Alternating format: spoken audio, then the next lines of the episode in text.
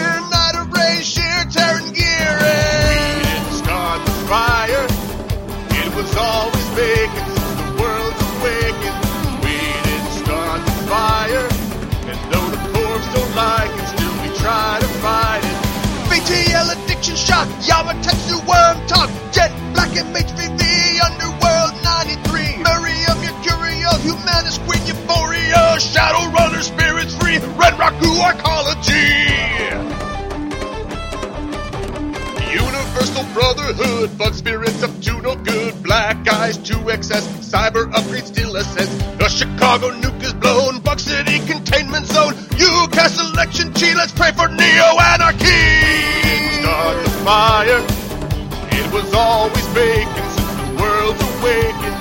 We didn't start the fire, though the corpse don't like it, still we try to fight it. Joshua J. Dead Man Switch, Dragon Ball, Horrors within reach, Steel and Booth are both impeached. List of candidates is long, race for president is on. Leonardo goes to war, candidates neglect the poor. Big D and Haeffner win, light begins to shine again, then Dunkelzahn is dead and gone. Suspect list goes on and on. We didn't start the fire, it was always vacant since the world's awakened.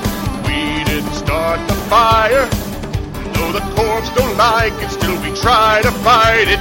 Oppressive darkness back again, Kyle Haeffner sworn in. Dragon's will frustration, Draco Foundation, Scott Commission, Astral Rift, Children of the Dragon, Strain 3 in Chicago, and AI's loose. Oh no, I haven't Sally Tsung, Dodger, or the Dragon Lung. I think I left out Twist and Dirt, Striper, Skater, Shadow Word, Anarchy in the Six World Grows. Wanna thank the little crows, so much more to talk about. I can't get all of it out.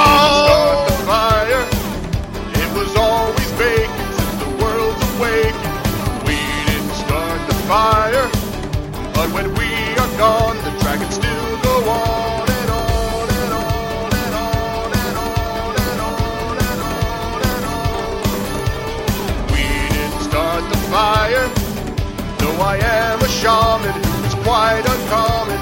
We didn't start the fire, though it is our planet, so let's save it, damn it. We didn't start the fire, it is always been.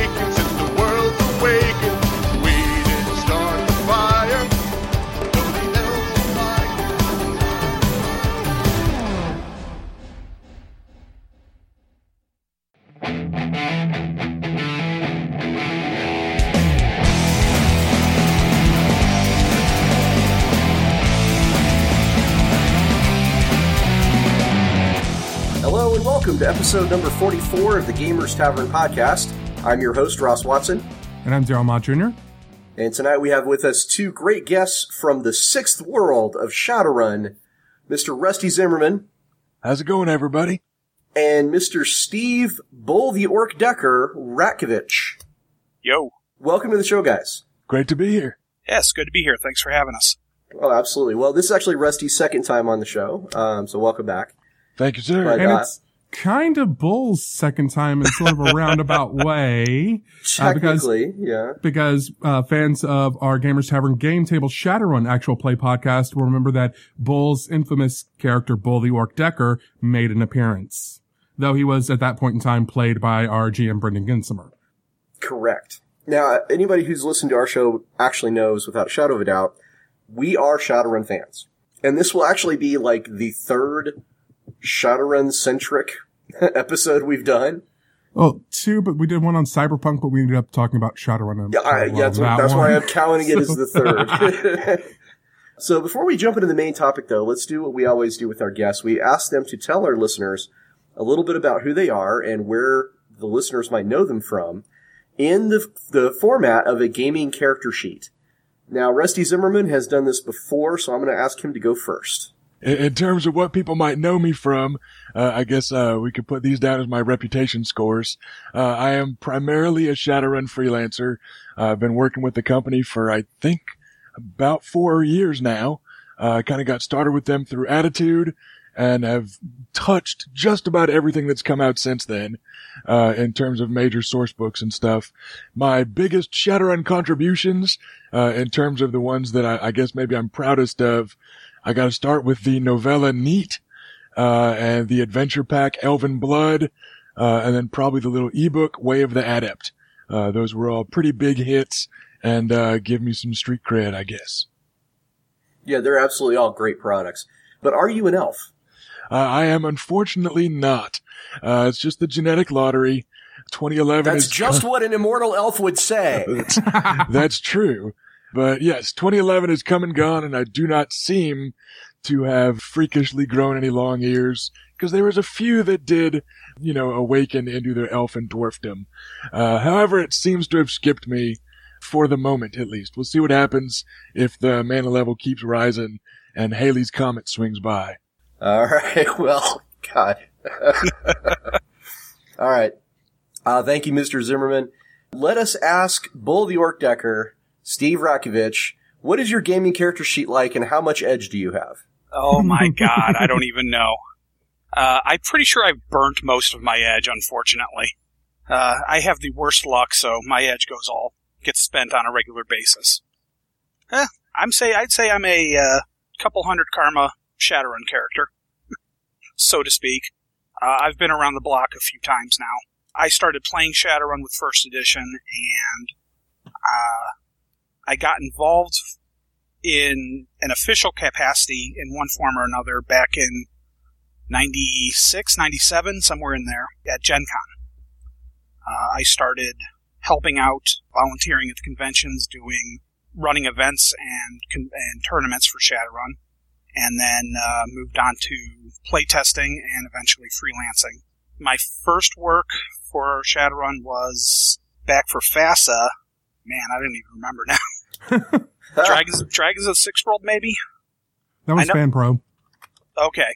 Well, Dragons of the Sixth World, Year of the Comet.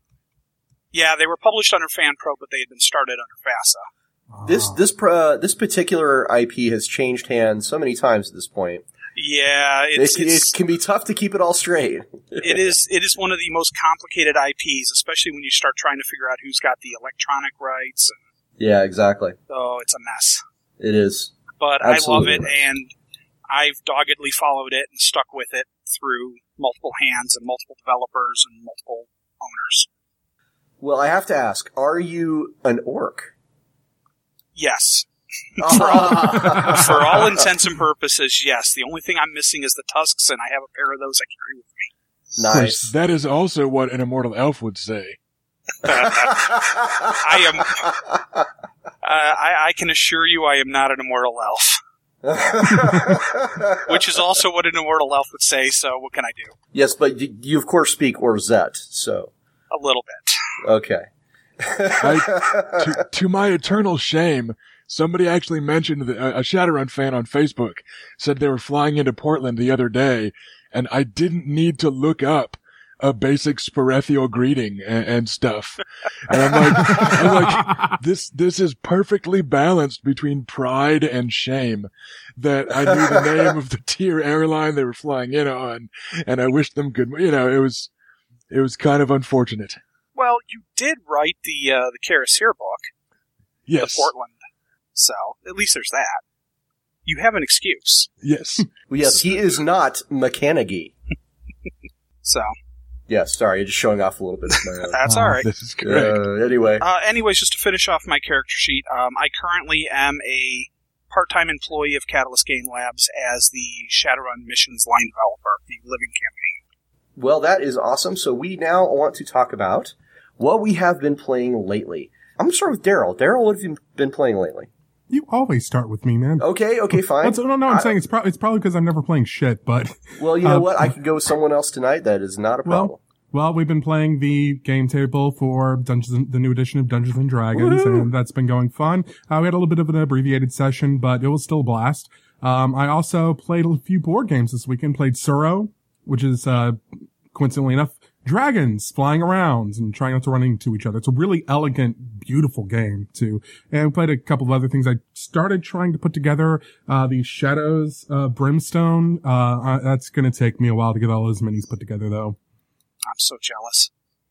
Sorry. I'm I'm still waiting on my Kickstarter copies. So Uh, What is this game now, Daryl? uh, it is from Flying Frog. It's their new game. It's kind of, uh, it's a dungeon crawly kind of game, very similar to, in ways, uh, Fantasy Flight's Descent, kind of sort of in a roundabout Oh, way. that right. Okay. You're dungeon crawling, and there's two core sets for it, and I got one of the. They gave me one of the two as a review copy for Any Cool News, and it's got a lot of miniatures in it. It's a hundred dollar board game, so it has a lot of miniatures, a lot of cool stuff in there, but it does require some assembly, and you know me, and I am not a modeler. So it's taken me some time to get all these little arms glued on to all the little stuff, but it's uh, basically Old West meets Cthulhu instead of the standard fantasy tropes. So it's really, really cool. One of the protagonists is a preacher, which is really awesome. Cool. Uh, let's ask Mr. Zimmerman. What have you been playing lately? Honestly, my, my most recent gameplay was all the stuff at Gen Con. Uh, we've had a, a scheduling nightmare since then, cause so much of my gaming group goes to Dragon Con every year, and then my semester just started up, so I'm busy teaching, and we actually haven't been able to get the gaming group together since I got home from Gen Con. So I, I do get to brag a little, and then I finally got to play Eclipse Phase. I've owned Eclipse Phase since it came out, uh, and I was finally to, able to get to roll some dice uh, and tell a crazy story uh, in a, a little pick-me-up game at Gen Con. Um, Did and you all- go to the space station made out of bacon? I did not, unfortunately. Or I guess fortunately for the structural integrity of the space station made of bacon. But it's kind of funny about half of the group were playing Enlightened Pigs. Uh, so that might be why they sent us elsewhere. Uh, just out of cultural They might have been sensitivity. offended. Yeah. Well, well, the station made of bacon, if I'm not mistaken, is sentient. Well, of course it is. It's Eclipse Phase. Uh, it, it- why wouldn't it be? Um, but yeah, so that was, all I need is to go there with a flamethrower and a bottle of barbecue sauce, and I'm cool. but, uh, so yeah, other than Man that, my really, heart. it's, uh, it's just been kind of pickup games since Gen Con. We've played a couple games of Smash Up, which is just a stupid fun little card game. Um, Mhm. Uh, I got my group hooked on it and then we all chipped in and bought the expansions. And I'm kind of pestering my wife. We've been trying to do kind of a, a little solo or round robin type of game. Just the two of us forever. Uh, and we're maybe settling on old school Water Darkness. uh, Anarchs in L.A. type of madness. So I've been making a character madness. for that. Yeah. So, uh, but unfortunately I haven't actually played since Gen Con. I've read through One Ring, read through the new D&D stuff and, and that's been it. Just lots of research and not a lot of dice rolling. Wow. Crazy stuff. All right. Bull, why don't you tell us about what you've been up to lately? Well, unfortunately, much like Rusty, I haven't been able to do any RPG stuff in a while. I haven't actually played any RPG since before Gen Con. We wrapped up, right before Gen Con, we wrapped up a uh, Shadowrun campaign we've been running for the last six months or so because the guy who was our GM was heading back to college for his master's degree. We have another Shadowrun game we're trying to get back on track, pick up the um, Shadowrun missions campaign we were playing, but that's been a matter of getting everybody's schedule to uh, coordinate. So otherwise, I've just been doing lots and lots of uh, board gaming and card gaming. Uh, I didn't actually get to play a whole lot at Gen Con other than uh, demoing Crossfire because that was pretty much my entire life at Gen Con. Crossfire. oh wait, that's the uh, that's that's the one that came out in the '80s. I'm sorry. That's we're, we're gonna we're gonna do a we're gonna do a crossover expansion with that. A cross the- Crossfire. Yes, yes, we're gonna do a crossover Crossfire.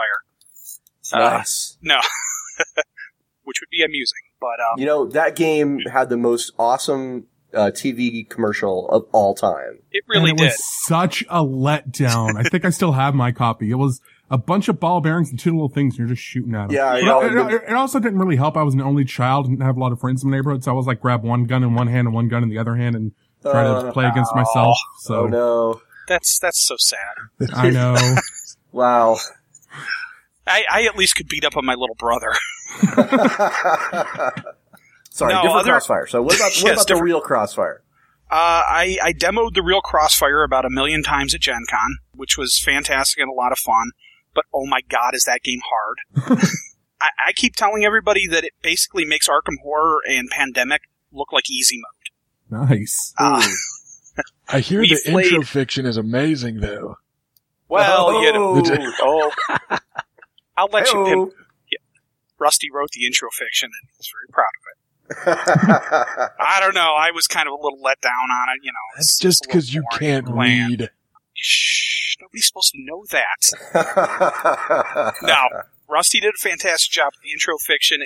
Plus, it actually comes with the uh, with the first chapter, I think, of Fire and Frost. So it was really pimping out the fiction there a little bit, which was kind of fun. The game itself is is fantastic, but like I said, it's just it's bloody hard. We've played eight or nine games now, and I think we've actually managed to succeed once. wow. It's ugh, it's brutal, but it All is right. it is a ton of fun. Well, that's good to hear. Correct me if I'm um, wrong. It's kind of like a cooperative deck builder in a way. Yes, yes, it Okay. is. It is a cooperative deck building game. You each are you each take the role of a shadow runner. There's the, the five core races. There's four. Um, there's four main roles: face, street, sam- street samurai, decker, and mage. That determines your starting deck. There's a black market that you can buy more cards from to build up your deck as play, as play goes. You're facing off against obstacles that you have to overcome and then there's a mission card. There's several different missions that the game comes with that you can play through. They give you different scenarios that you have to, that they have different win conditions. So, like I said, it's a lot of fun. It's really interesting. Um, at the end of each game, you get karma, so you keep your characters from game to game, and then um, there's upgrades you can buy for your character that give you advantages in the next game you play.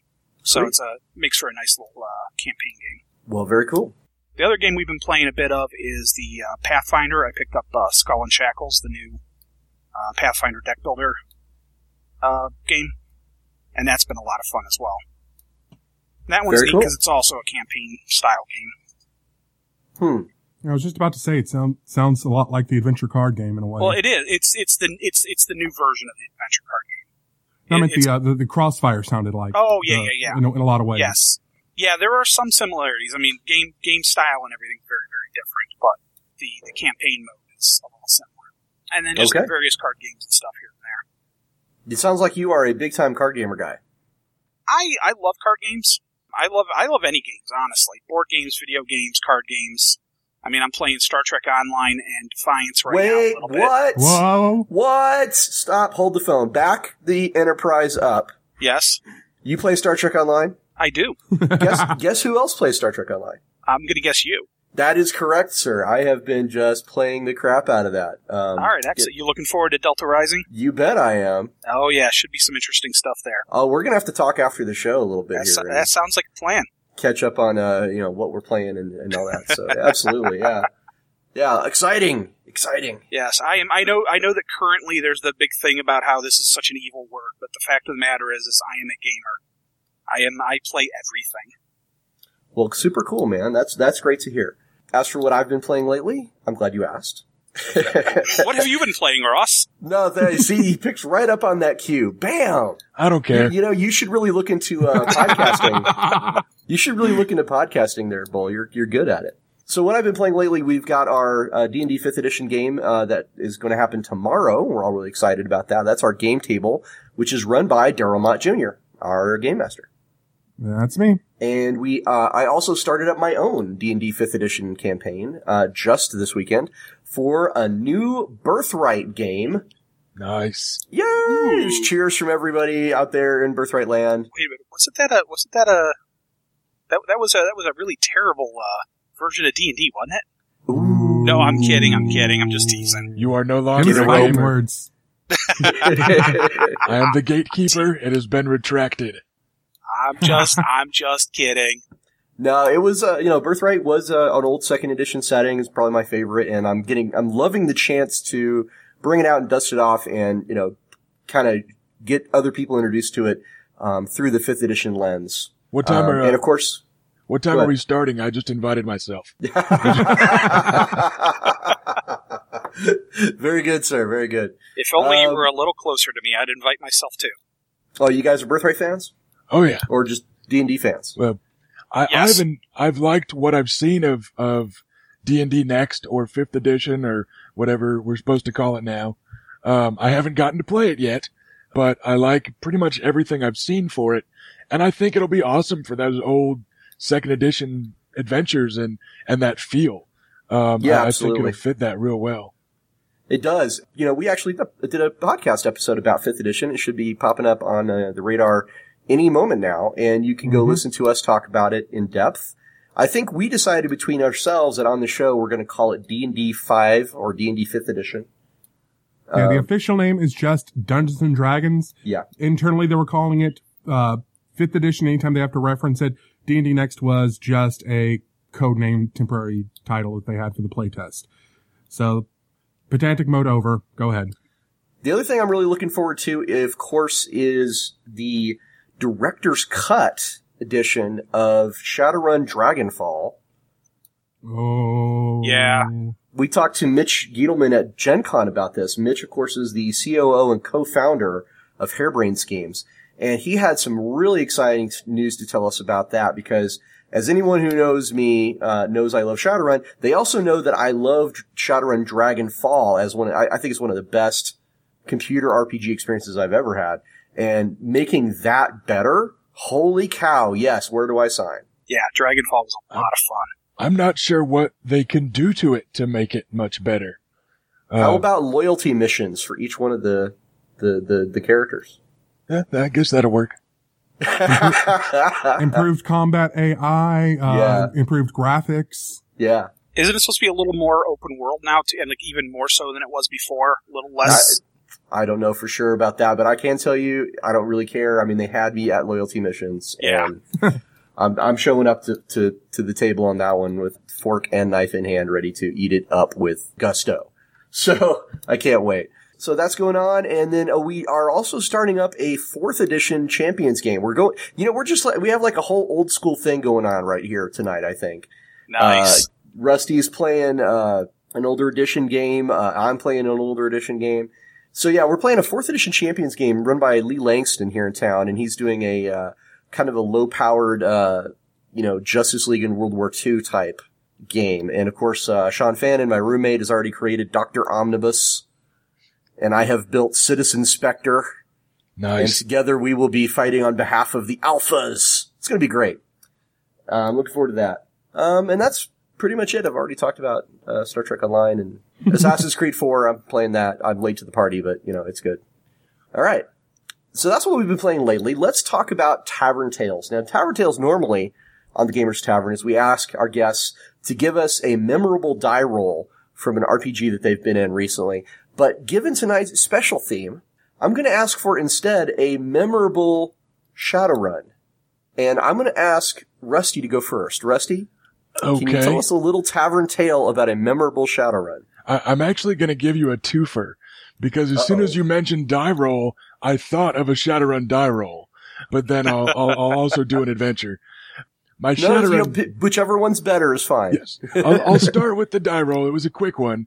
Uh, and this was a third edition game and I shot down a Hughes Stallion, uh, armored cargo helicopter with a single round of an Ingram Supermach, which was, which is the submachine gun notable for having a six light damage code. Uh, Can you even fire that thing on single shot? yes. Oh, yes. That used to, that was my go-to for most of third edition was, uh, a single round and a burst, which stayed recoil neutral with the build I had.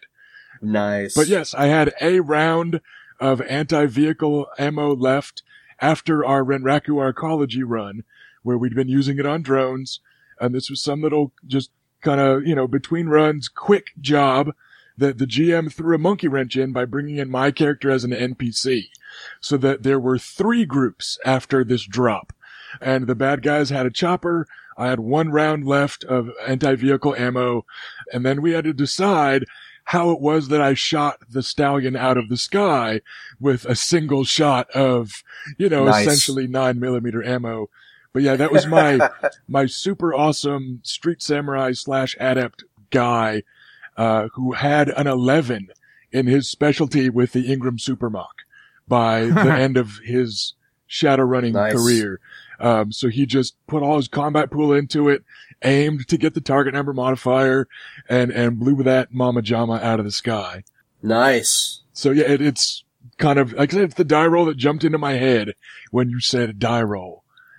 Nice. In, in terms of, of a favorite adventure, I guess really recently my big one for Shadowrun was running basically playtest sessions of Ancient Pawns, which was the first adventure I wrote for Shadowrun. Shout out to Bull, the missions developer. Uh, he's an okay guy, but nobody tell him I said that. But, uh, I, I, heard- I heard he's a real jerk. that that that too is correct. but no, it just it, it ends up it, it was just so much fun to run it. I, I ran a couple playtest sessions, uh, and then with Bull's permission, I also ran it at a couple of local conventions before it was out. To me, the highlight moment of that, it, it's basically an ancients themed wild goose chase where the adventurers or, you know, the Shadowrunners are, are running around all night, kind of doing jobs for the ancients, the Elven street gang, their leadership. And it's kind of a war by proxy where you're serving one new faction and there's some NPCs that are mostly off screen that are also running around for the other faction. And you can run around and do the stuff in whatever order you want. And in game, you've got a one hour time limit that kind of corresponds to the convention four hour time limit. So, you know, you're always looking at the clock and you're racing everywhere and, and this, that, and the other. And to me, the best moment from it, one of the side gigs is basically just go torch this Humanist safe house. There's Humanis Policlub group that has a meeting here and they're just hanging out playing poker unless you decide to make it more difficult as the GM. But it's just kind of a second string Humanis Policlub safe house. And they're like, just wreck it and videotape it or something and give us proof of you guys wrecking it. And that's, that's the only instruction. And what this group ended up doing was ramming their, their ancients colored Land Rover through the front wall of this, this building. Uh, and then just everybody leaned out a window and started shooting people. and it was the rigger, the, the group driver that had me in stitches. This was her first time ever playing an RPG. Her, her boyfriend, her husband had dragged her to it. Um, and we're trying to explain that, you know, everything's electronic and, and, you know, use the matrix as the internet and cool stuff like that. And because she kept going last, she ended up consistently getting the kill. Everybody else would shoot first ah. and the, the NPCs would dodge and soak most of it. And then, you know, there'd be this barrage of auto fire and then she'd just go pop, pop with this Ares, you know, predator and, and kill like two guys.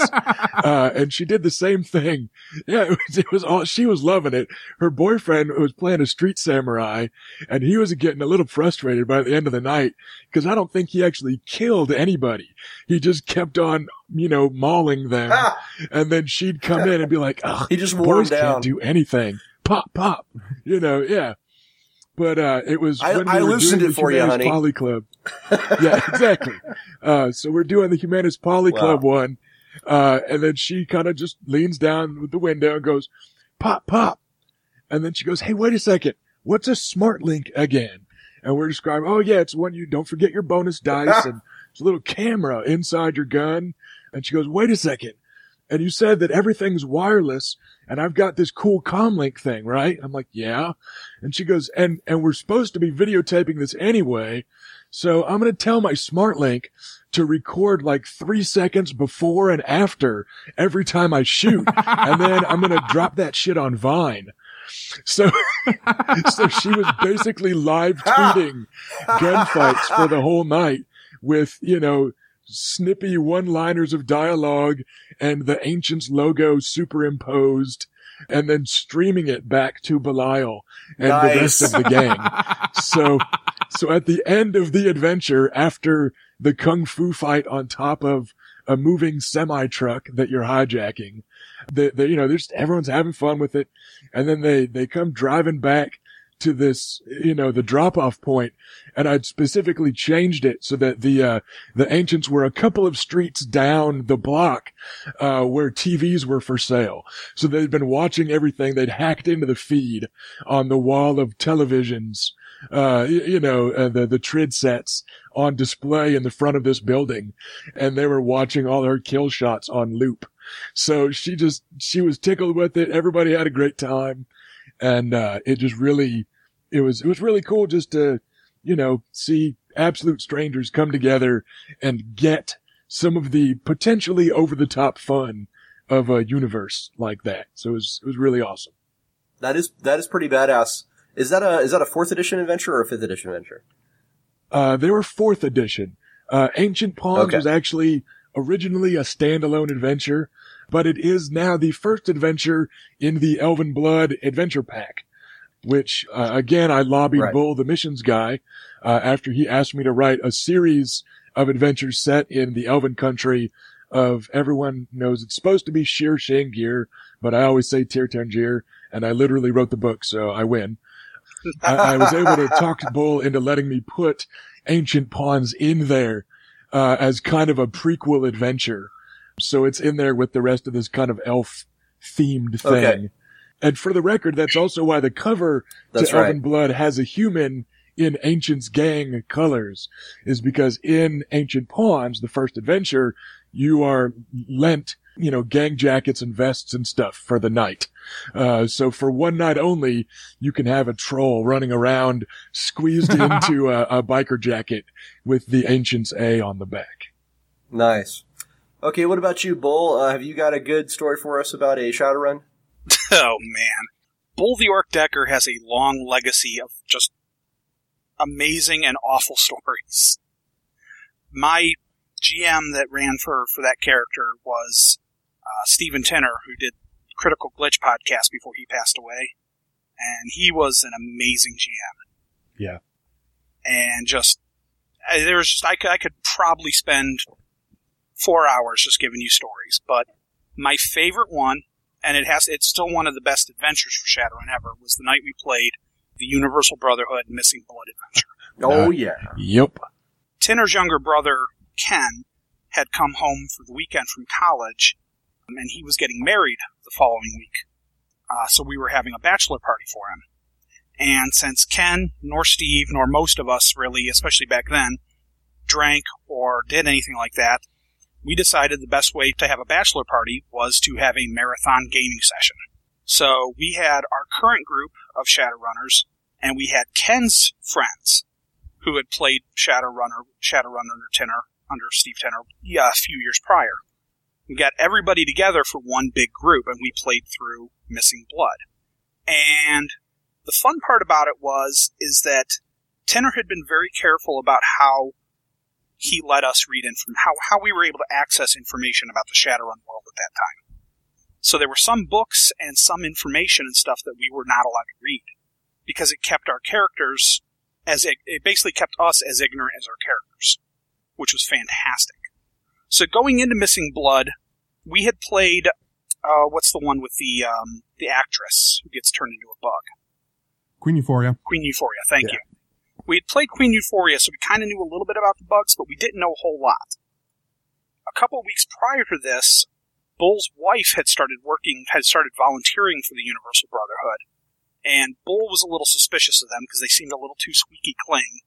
So he had hacked into their servers and had gotten a hold of a file that was heavily encrypted, and that was the um, the booklet, the Universal Brotherhood booklet that came with that adventure.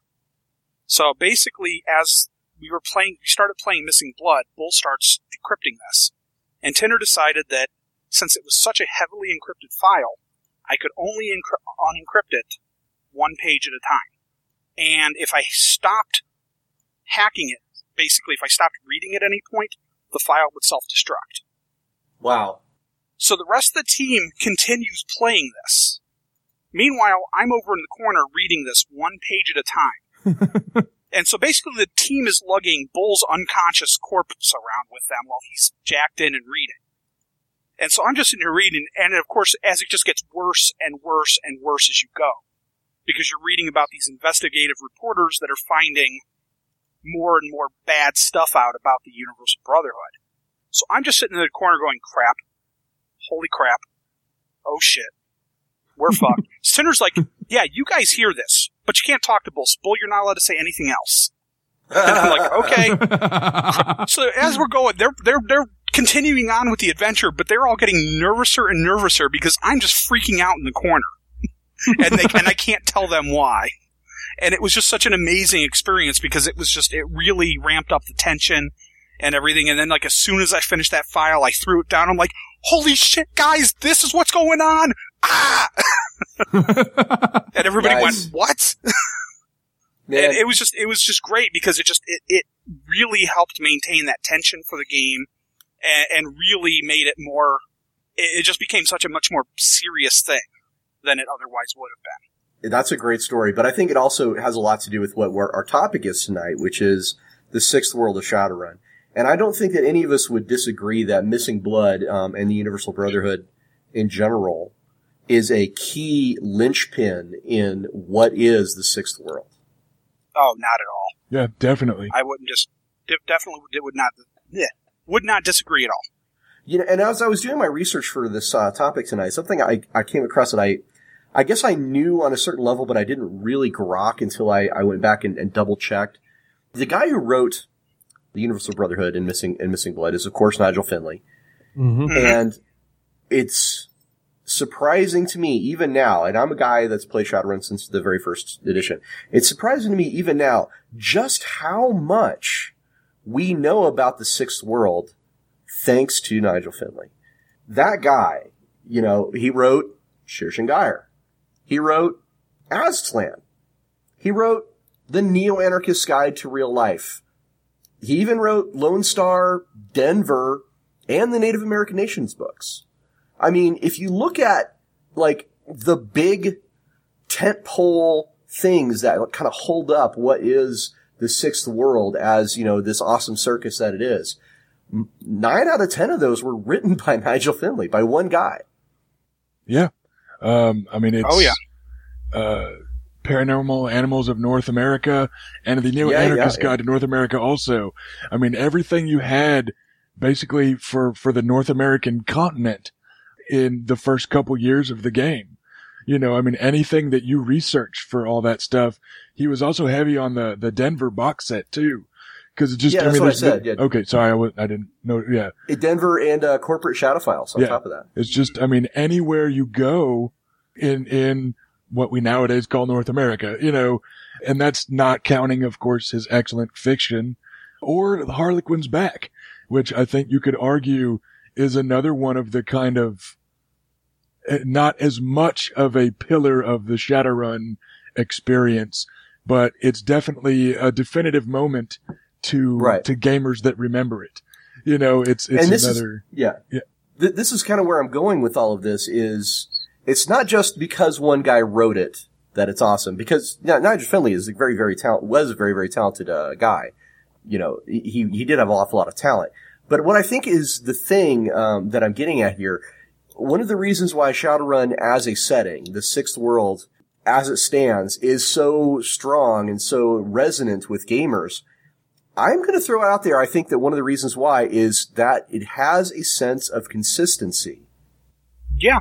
hmm And I think a big part of that consistency you have to lay at the feet of Nigel Findley for sure. But not just him, right? Because there was a whole group of creators that seemed to kind of all just kind of get it. They were all, I don't know, part of a hive mind, part of a group think. Uh, you know, it's, it's difficult Tom for me to say. Dowd, Paul Hume. Um, yeah. Oh yeah. those are the first two that come to my head. Uh, Mike Mulvihill and Steve Kenson, of course. Uh, those two Mhm. guys were like living in each other's heads, you know? So for, uh, for, for a long period in the, the actual like publication of world material for Shadowrun, it, it, it had a, a really, really strong sentence continuity and a really, really strong sense of consistency of tone and themes and tropes and things of that nature. You know, it would, something that's really exciting about Shadowrun as a setting. Uh, I don't think there is any other cyberpunk world that has been as heavily detailed ever. not that I can think of. Yeah. I'm trying to think. It's, uh, Night City was never detailed even nearly as much as Seattle alone was. Yeah. Yeah. Well, and, and remember, you know, Seattle now has been, what, three or four times over. You know, I mean, I, Yeah. I, I can't think of another cyberpunk setting at all that even if you're just talking page count has, Yeah. has nearly as much potential for having been detailed. There, there's been an awful lot of, of Shadowrun written in the last 25 years. Right. As my Well, bookshelves will attest. You know, you go, this is the thing. Mine You, as well. you go back and you look at like the, the, the books that have been written about the, uh, the world of Shadowrun. And for my money, some of them are just brilliantly fantastic. I mean, we, anything written by Nigel Findley, I'm just going to say is, is really damn good and worth your time. But in addition, there are books that, uh, like California Free State, okay? This book should not have worked. I mean, it just flat out should not have worked. It was like this big conglomeration of writers that we hadn't really seen or heard from before. Uh, Mike Mulvihill was, uh, was one of them, but it, it went into some really great places. And I, I love California Free State. It was the first book that made me think maybe I should run games, you know, elsewhere than Seattle. And then you got, uh, of course, the great Denver box set. You got, you know, uh, one of my first exposures to Shadowrun as a setting, um, a- apart from the core, was uh, Sprawl Sites. You guys remember Sprawl Sites? Oh yeah. Oh yeah. Yep. Sprawl Which Sites featured- is a fantastic book. Well, it features writing from future uh, New York Times best-selling author Mike Stackpole.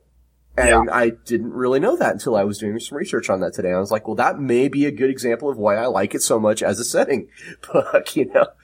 And then, you know, remember, I was saying, uh, uh, Mike Holy Mulvihill, crap! I never noticed that. Mike Mulvihill and Steve Kenson were living in each other's minds. Um, and you get some really great books out of that that help develop what Shadowrun's about, like Magic in the Shadows, uh, which I think is uh, just a fantastic book about like magic in Shadowrun, and Threats, which was you know one of our first books that sort of talk to us about some of the bigger picture bad guys, you know. Oh yeah. And of course, Steve Kenson knocked it out of the park with the whole, you know, Dunkelzahn's Secrets, which again expanded on what that universe was about. Uh, portfolio of a dragon. Yeah. Oh yeah. Uh, it's, it's another one that I consider kind of a, uh, a watershed publication. Absolutely. There are a few books that you can kind of define like what generation of Shadowrun player someone is. And I don't think it has anything to do with editions. Uh, I think it is, did you play Harlequin's back, Renraku Arcology Shutdown slash Brain Scan? Did you play, you know, it's kind of what, what, which of these big moments were your characters around for? Yeah. Were you, do, do you know who Halberstam's babies are from Yeah. virtual realities? Oh yeah. Mm. Uh, but Tom yeah, Dowd and Christopher Kubasik. But I, I think there's there's definitely books that are like that. D- I guess defining or or cornerstone or uh, you know whatever you want to call them publications. instead of just, this is our book of guns and cars for this year. Or, you know, whatever. There were ones that and there's were, a lot of those. Oh yeah, yeah. There, there's, there, I mean, there's, there's cool stuff in those too. But you know, there's some. I mean, cyber technology, cyber technology, it was beyond before. Here's a bunch of new gear for you. No, there was a lot Yeah. more going There on in was- cyber yeah, technology. Hatchet. Man. oh yeah, and yeah, the, Hatchet uh, Man. the cyber And even if- zombies. Yep. Even if you don't even use those things, ju- even just the descriptions of the equipment, just the because everything's all first person in the way it's told. It's all stolen documents inside the world. Well, that goes back to the you know the very first um, Street Samurai catalog, Yep. where they were basically doing world building in the equipment guide for the RPG. Yeah. which is a pretty cool thing. I mean, it was something you hadn't really been, been seen before. No, that was always fantastic, and I know that's something that the fans always want to see more of, Oh yeah. which unfortunately gets harder and harder to do as you get more and more gear you need to detail. Oh. Yeah, well, I think it goes back to the consistency issue also, in that it also kind of gets harder and harder to do to an extent, you know, the more people you have working on it. Yeah. The con- well, the consistency thing. I mean, there's so many things that can impact consistency of writing, especially on a setting. And I, I think, unfortunately, Shadowrun um, stumbled a few times, and that's because you know, there's so many things we could point to. But I, I think I would probably point to one of the biggest ones being the the as we said before, it changed hands so many times, right? And and there was uh, there have been times when you've had new developers come in and they, you know, they kick over the sandbox and then another new developer comes in and kicks in the sandbox, you know, and, and so you have, I, I think there was a period of time and I want to say it was, you know, probably a good 10, maybe 15 years of Shadowrun that was very, very consistent. But, uh, since then it unfortunately has not had the same, the same track record. I, I think a lot of that just has to do with kind of changes patterns i- in the industry. You know, how many years did Chris Claremont write every X-Men story right. versus nowadays where people get contracted for five or six issues of something that they know will be a trade paperback and then they go somewhere else. Uh, you know, uh, that same sort of thing I think is there's been a paradigm shift in the gaming industry where, you know, back in the day, you know, you'd see several of these pivotal source books, uh, you know, like we mentioned with Findley and Shadowrun, but, you know, it also goes, you know, Mark Reinhagen and, you know, some of the other big names in say White Wolf stuff where, you know, you'd see a lot of stuff written by one or two or three people. Uh, and then over the life of the game, uh, I think maybe because of the success of those earlier books, you see more and more people get hired on and, and those original founders leave to a new industry or pass away or move into administrative roles or whatever. And it just starts to kind of, uh, be almost an upside down pyramid scheme where this, yeah, well, the- you, you make a good point that there's just all different ways that it can get messed up. Absolutely.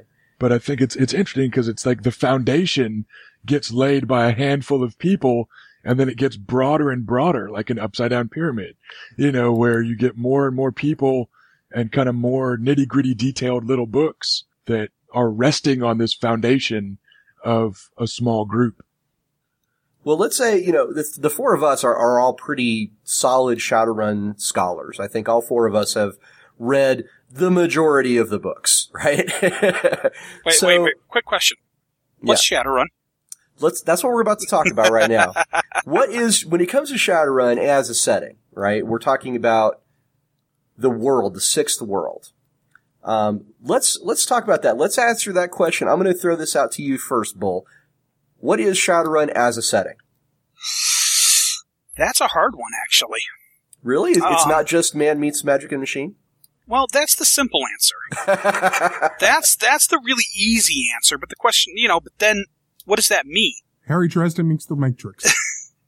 It's it's one of those things that you can you can give a really simple answer. And my my basic description of Shadowrun whenever I run demos is my first question to players if they haven't heard of Shadowrun or Shadowrun is well, are you familiar with Tolkien and are you familiar with Blade Runner?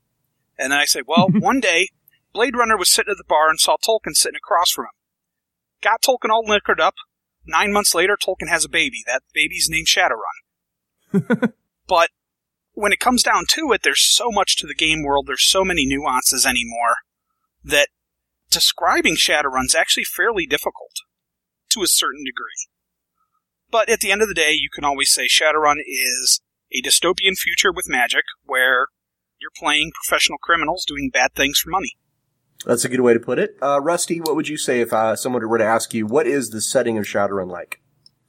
I think the, the pithy bumper sticker answer is actually, or was actually wildly accurate 25 years ago. To me, the biggest problem with it is now you've got 25 years of history, uh, and stuff to also go with. But yeah, and it's, it's hard to beat kind of the quick answer of kind of Gibson plus Tolkien or, or something like that.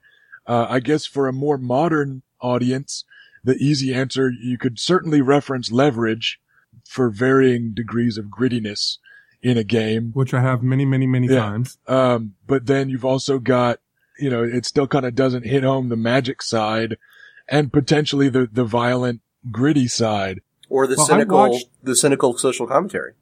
Yeah. But I, I think so much of that's going to vary from, from session to session and from game master to game master. So I guess my answer, uh, I would just be like elves on motorcycles. That or elves jacked into motorcycles. How about that? Cause it gives you, you know, magic is there, metahumanity is there, and cyber technology in a semi-modern setting is there. You know, and that is actually uh, almost uh exactly what Jordan Weisman was saying. Uh, I was reading the uh, the Designers and Dragons '80s edition, and uh, in in Designers and Dragons '80s edition, he's quoted as saying that's kind of the genesis of uh, Shadowrun was he wanted to make a game about elves on motorcycles. Really? Well, that would explain Yeah. why he liked my fiction so much then. It's it's it's interesting that we're all having a little bit of a hard time, you know, coming up with a easy way to say it. And I think part of that is because the IP in the world of Shadowrun is actually so strong that it's become its own kind of thing. It's it's not something you compare to something else. You compare other things to it. Definitely. Yeah, it's well. The the hard part about it is there's so much cool stuff to Shadowrun anymore that anytime you try boiling it down into one or two sentences, you're leaving so much other cool stuff out. That Well, let's ask uh, let's ask Daryl. What do you think? What what what is the world of Shadowrun? The year is 2063.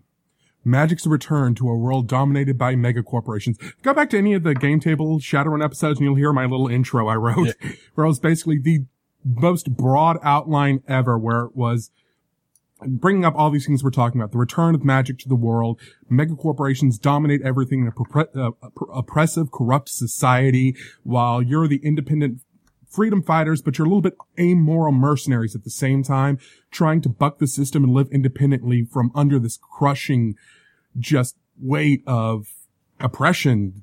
I'm trying to find another word there. Yeah. It's fol- not coming to me. Help! Help! But- I'm being oppressed. Exactly. That's what Sha- that's what you are in Shadowrun. You're the little peasant. You're the little peasant slinging mud around, trying to help, help. I'm being oppressed while Damien Knight beats the crap out of you. That's ridiculous. He has people for that. True, but you'd think King Arthur would have too, honestly. But, but yeah, that's that's what it that's what it's about. It's that cyberpunk struggle at the same time as the underdog story, the noir story, the one guy who's fighting against the corrupt cops and the gangs and the barons that are that are railroad barons and oil tycoons. It's the noir story meets fantasy and it gives that a little bit edge and even more mystery because even though in Shadowrun, magic is there and it is a studied science.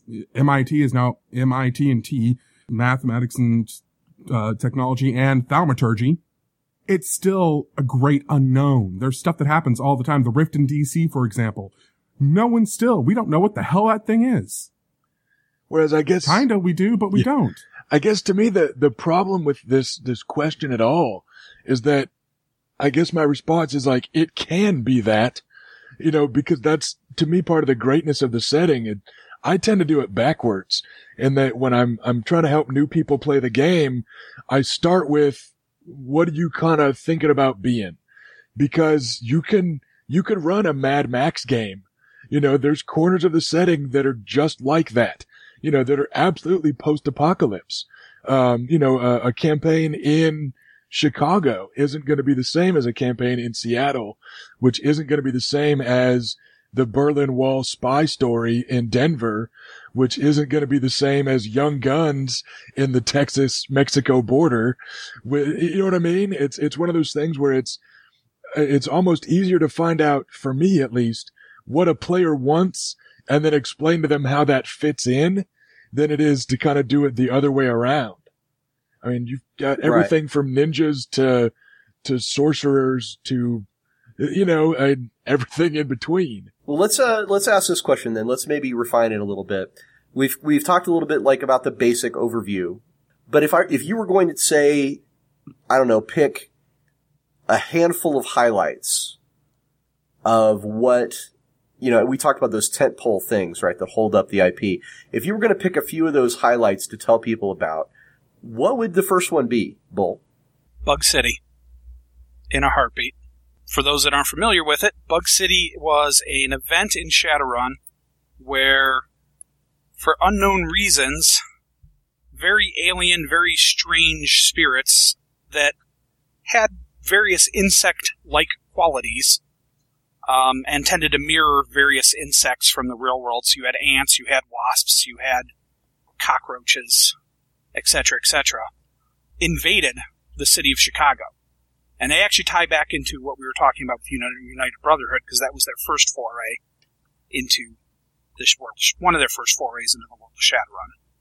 But with Chicago, they actually tried like a massive invasion and were sort of semi, almost a little bit stopped by Ares and the and the uh, UCAS military.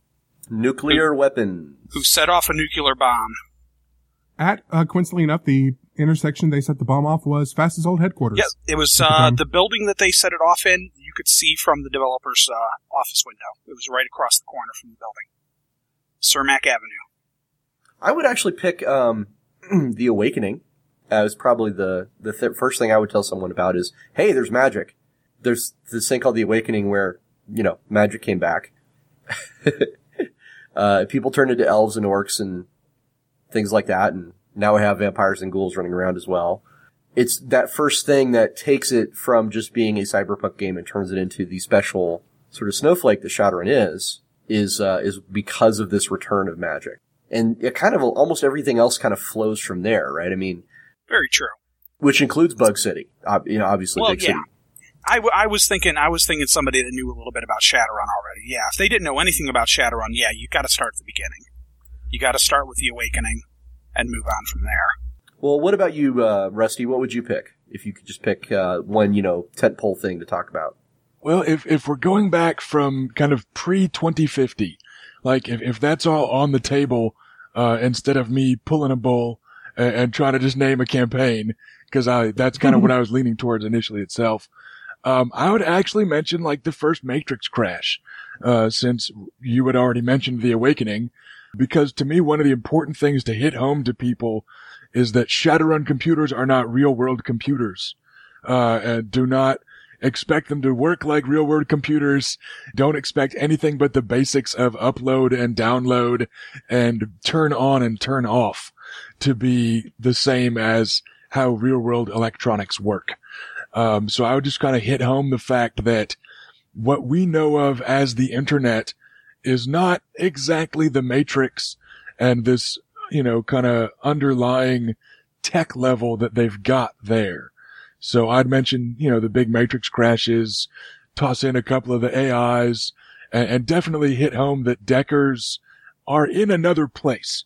They are, you know, either dealing with technology through augmented reality, which we're getting frighteningly close to nowadays. But, you know, when they're frightening me, I'm looking forward to it. I want a damn Google Glass. Oh, well, I guess you just trust companies more than I do then.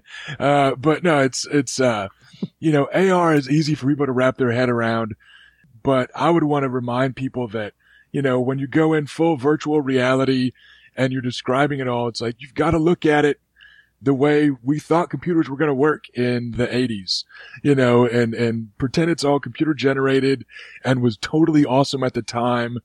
Don't think about actual computers. Uh, you know, that's one of the biggest hurdles I've got, but it might be because my local group is mostly computer programmers. So, mm. you know, every now and then they want to drop some real world knowledge and I'm like, no, it just doesn't work like that. You know, you've, uh, you just gotta take. what about you. Daryl? What would what would you pick, Daryl? If you had, I just want to build off one thing he said with it. Don't play with network. uh, No, it's actually kind of fun because I had a guy who's a network admin for his day job in one of my third edition games, and he invented a list of programs and commands in the old security sheath method of hacking or decking. Uh, that was basically, he made a rootkit in Shadowrun. It was an injection where it attacked and got admin account, and then every time the admin account, it would keep creating a second admin account to re-up this, the first admin account. And it was really pretty brilliant the way he scammed the rules to make a real life exploit in the game. So that was a lot of fun. But for me, uh, gonna go back a ways and talk about where the, what, what I think the Shadowrun timeline splits from our timeline, the Shiawase decision. oh yeah, the birth of the mega corporation. Th- these were actually two different Supreme Court decisions in the game world that happened in 2000 and 2001 that basically gave corporations the right to extraterritoriality, which means their, their laws are the only ones that apply on their grounds and gave them the right to have standing armies to protect themselves and their property. You can see why this one would be on my mind recently with some of our political things. I'm not going to get into the actual real world politics too much, but all I'm going to say is Citizens United and leave it at that. Yeah, in, in Shadowrun, corporations are not just people; they're better than you. They're not just They're people, they're countries. They're their own nation states. Yeah, yeah, exactly. You walk in, you walk into the local, uh, stuffer shack. You are no longer in Seattle. You are on Aztechnology property. Which is a really scary thought. You know, if there's there's a lot of stuffer shacks out there. Mm-hmm. Okay, but that that's a really good point as well. Is you know the idea that um, you know mega corporations being one of the biggest big movers and shakers in the Shadowrun uh, world. I mean, you honestly can't even discuss Shadowrun without getting into the mega corporations as entities, as you know, players in that worldwide game. Now, What about you, Ross? well, if I had to pick one, I mean, I already said The Awakening. Um, Oh, oh, that's right. something that's a little interesting. I'm going to take a quick uh, tangent here. Something that's a little interesting is actually a part of Shadowrun that has kind of atrophied, and it's it started off as a very strong part of the setting, but has over time become less and less important. And at this point in Shadowrun is kind of an appendage that most people will go, oh, oh yeah, there's also that thing. I am, of course, talking about the idea that the Native American nations are a really big deal. In the uh, first and second editions of Shadowrun, I would say maybe up to even early third edition, Native American nations and the idea that the that the uh, Native Americans had really, you know, resurgenced themselves into uh, a prominent role uh, was a really big deal. They had the, you know, they they started out with the what was called the Great Ghost Dance, which is where they proved that magic was back in a big way, and it was a it basically shattered America into a bunch of different little uh, nation states and things of that nature. Uh, that's what led directly to the Treaty of Denver. Exactly, the Treaty of Denver, where the Native American nations, you know, said, "Oh, well, we are now we we are now, you know, on on par with big countries." But I, I I- at least to me, and, and you guys can jump in here and tell, you know, say you're I'm completely wrong if you want, but at least to me, it has seemed that over the years, that particular aspect of Shadowrun has just gotten less and less important. I, I agree that it, to an extent it has. It's kind of been moved to a back burner. I think it's mostly out of a desire to not be so horrendously offensive about it. Let's be honest. I mean, no matter how well intentioned it may have been, there was a lot of, you know, kind of early nineties hipster Native Americans were pure and Europeans aren't pandering to some of those stereotypes that may have been meant as complimentary. Uh, but in retrospect, you know, every Native American is a magical brave, uh, except for the ones that are actual shaman. And, y- you know, I believe, um, I believe, uh, TV Tropes calls that the noble savage. uh, as do many historians. Um, and I think it's and the, the opening lecture. Well, we know yeah, where our educations come the, from. The opening Well, lecture actually my- is a historian. Yes. I the- know. The, first lecture of my United States history course, uh, because of course we cover all of pre-Columbian history and Columbus's arrival in one chapter. But the opening lecture is actually called Native Americans are not magical woodland creatures. That's, that's the title of my first lecture, uh, where I try to hit home that You know, they didn't paint with all the colors of the wind. They manipulated their environment like people because, hey, guess what? They were people. So they have people thumbs and they used people tools and they built people things and, you know, but there's a lot of, of that in the 90s and not just Shadowrun. And if you read some old World of Darkness stuff, um, you know, it's got some stuff that's kind of cringeworthy now in a lot of the same Espe- ways. Especially some of the, especially some of the werewolf stuff. Yeah, definitely. Where then it was also, you know, kind of pandering to sort of a neo-pagan Barnes and Noble self-help aisle crowd, uh, in that all of that was suddenly real and also awesome while being heavily stereotyped by, you know, not being looked at very deeply. And the exact same way as, as a lot of the other new age stuff and the Native American spiritualism and, you know, so I, I think, I mean, I, I completely agree. It's been kind of drawn away some. Uh, I think partially it's because the Nan countries and maybe are, it's not such a bad thing.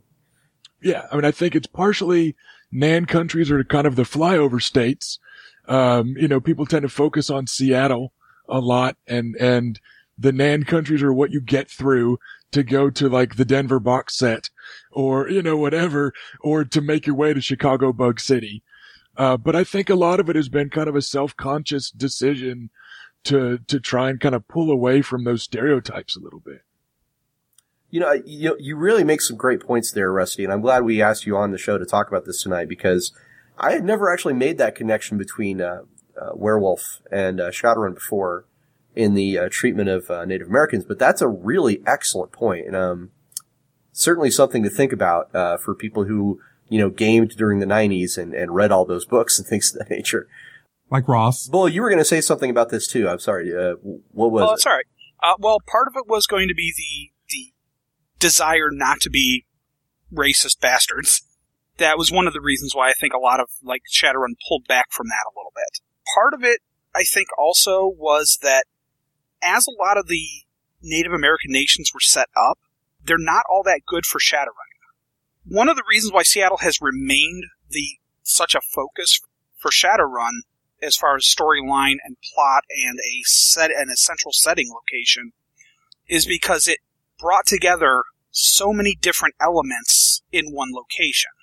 You had it being this little tiny border nation basically surrounded by effectively enemies because you've got various Nan territories and you've got um, Elven nation to the south there. Whoop whoop. It's a port city.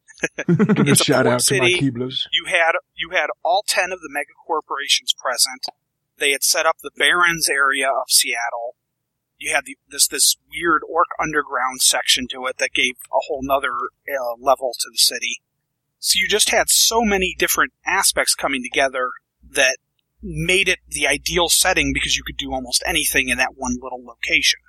Whereas when you get out to the Nan areas, you've got a lot of wide open territory, a lot less city, very homogenized because unfortunately they did do that thing where it's like, well, we're the noble, we're the noble Indians and nobody else is allowed to live here. Well, when you do that, it really cuts out a lot of your storytelling potential. You still have potential to tell stories, but only certain types of stories. It's one of the reasons why it took 20 years almost for Shadowrun to finally do anything with Japan. Because Japan had been written as this very conservative, very Monolithic. well, well, very monolithic, but also very uh, fearful of magic, very fearful of um, the the various races, very racist, very fearful of outsiders and non-Japanese, and it was just so totally corporate controlled that shadow running within Japan was almost impossible for any any logical reason. And I'm diverging a little bit. I, I apologize. I'm kind of going all over the map here. But to go back, to, but to so go back to the yeah, well, true. But to go back to the point, that I think that was also one of the reasons why we went away from the Native American stuff for a long time was that it was really hard to figure out what to do with all of it because your your storytelling potential was so limited. And we still do stuff every now and then. There's been a handful of source books um, the last last five or six years. There's been a handful of source books that have touched on various areas of, North, of uh, the Native American stuff, especially with us messing around with Denver. Um, I know Las Vegas got a write up not too long ago.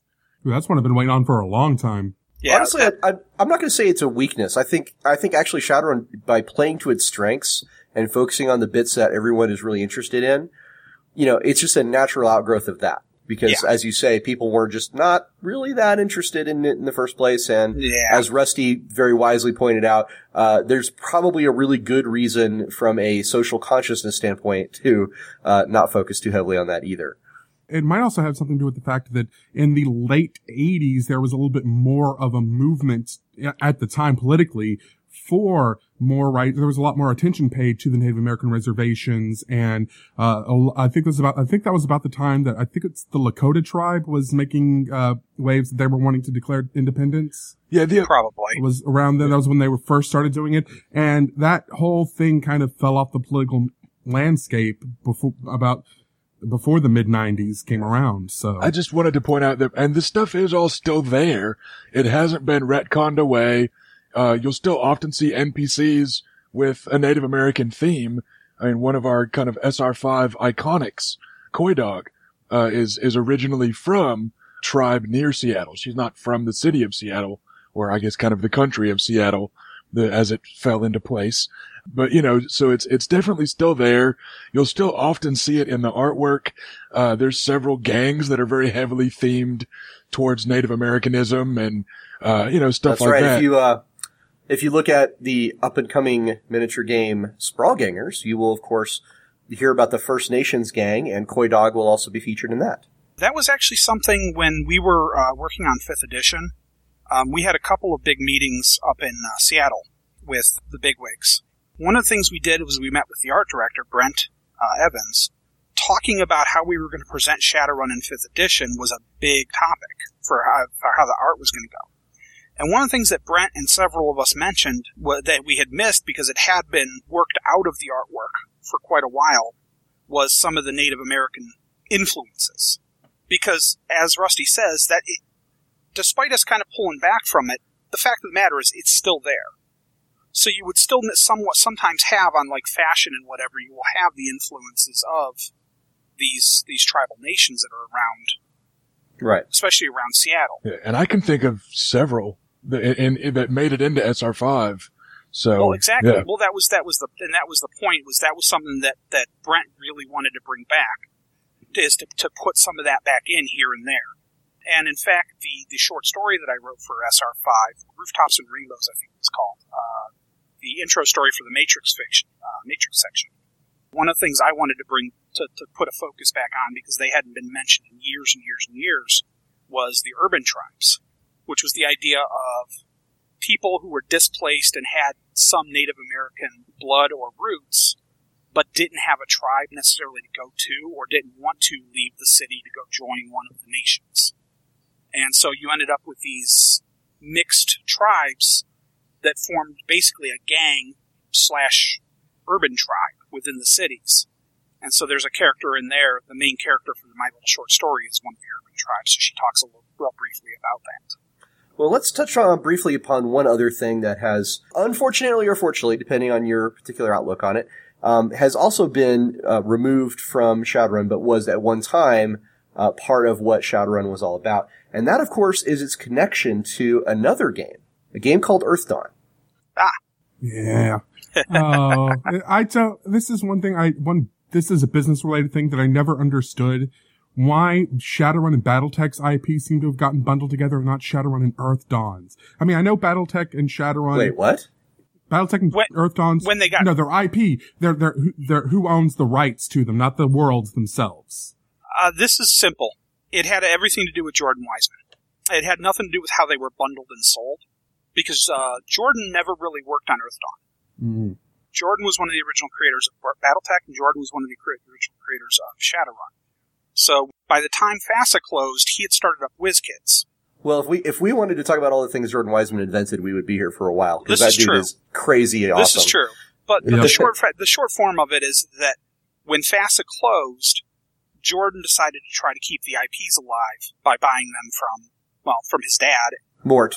Mort, thank you, and from uh, there was another partner that was involved in the company that uh, I Oh, Ross know. It's- Babcock.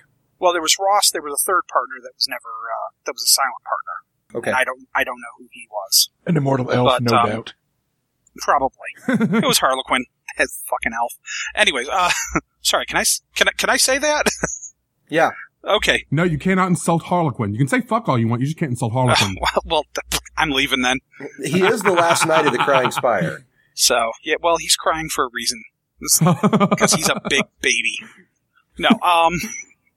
Anyways, it, it largely had to do with the fact that Jordan saw potential and saw sales potential in BattleTech and Shadowrun, and didn't really see them in Earthdawn, and he didn't have the same connection to Earthdawn that he had to the other two. At least that's my understanding. and uh, from a business point of view, it does make sense. But from a fiction standpoint, uh, as a, just as a fan, please put them back together. Well, they can't. Um, it- I know. it's Well, I know. currently owned by an entirely different company. So. It is. I know. Well, and to be fair, technically speaking, the fourth world is still there. Well, yeah, it's, I- mean, let's just be really clear for the listeners. I mean, we talked about this before on the episodes we've done on Shadowrun, but, um, the very, very brief version of it is there is a game called Earthdawn. It is set in the same world as Shadowrun, just generations before and before technology and in a thing, in a place called the, the fourth world where Shadowrun is the sixth world. And the world we currently are living in and know as our own is the fifth. For, for the most part. And then, uh, there were characters in Earthdawn that had been dormant or not well known in the fifth world that were then again seen again in Shadowrun. So you could talk to Dunkelzahn in Shadowrun and he's the, he's also Mountain Shadow in Earthdawn. So there was a lot of, of, of themes and tropes and characters and things that were linked between those two settings. Uh, but unfortunately, due to the fact that another company now owns Earthdawn, uh, this is no longer true and has not been true, I think, for, um, probably some About time. Ten or fifteen Yeah. years, I think. Pretty much since FASA closed down. Yeah. So, I mean, and again, it's another thing. It's it hasn't been retconned away. You know, we're we're still allowed to talk about it. You know, if it comes up in game or whatever. But it does make it awkward to try and introduce new connections, uh, or to Right. emphasize the existing ones. You know, it, it hasn't been undone or anything like that. It's just it, it's a little weird to try and coordinate it. Uh, you know, uh, as a guy who loves playing Pixie Shadowrunners, I am all for that connection, just because without it, there would not be any Windlings, uh, I mean Uh, Pixies, uh, in bad. Shadowrun. I do have some bad news that I was talking to some of the people at, at Gen Con. I was talking to some of the people at, uh, FASA Games.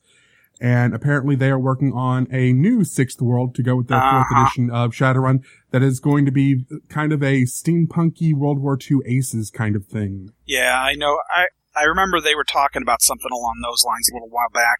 That's the bad news. The good news is they're also working on a game set in the second world, which was the Age of Dragons. Well, good luck to those guys. But let's get back to talking about Shadowrun. um, Yes. why don't we take a quick break and we will come back and talk about some more stuff. Are you looking for a new game to play? DriveThru RPG is the internet's largest source of role-playing games. Enjoy our game table episodes with Shadowrun, Dungeons and Dragons, or Mutants and Masterminds, and you want to join in? Or is World of Darkness, BattleTech, or Fate more your thing? Or maybe you just want to check out games from our guests like The Accursed and Shaintar, the Savage World settings. Just go to gamerstavern.org slash drive through RPG and you can have a new game to play in minutes. And they also have the largest selection of free games, source books, and starter sets anywhere in the world.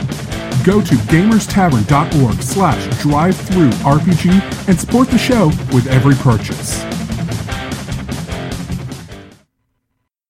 And we're back with episode 44 of the Gamers Tavern podcast. We're talking to Rusty Zimmerman and Orc Decker Steve Ratkovich about the Sixth World, which is the Shadowrun setting.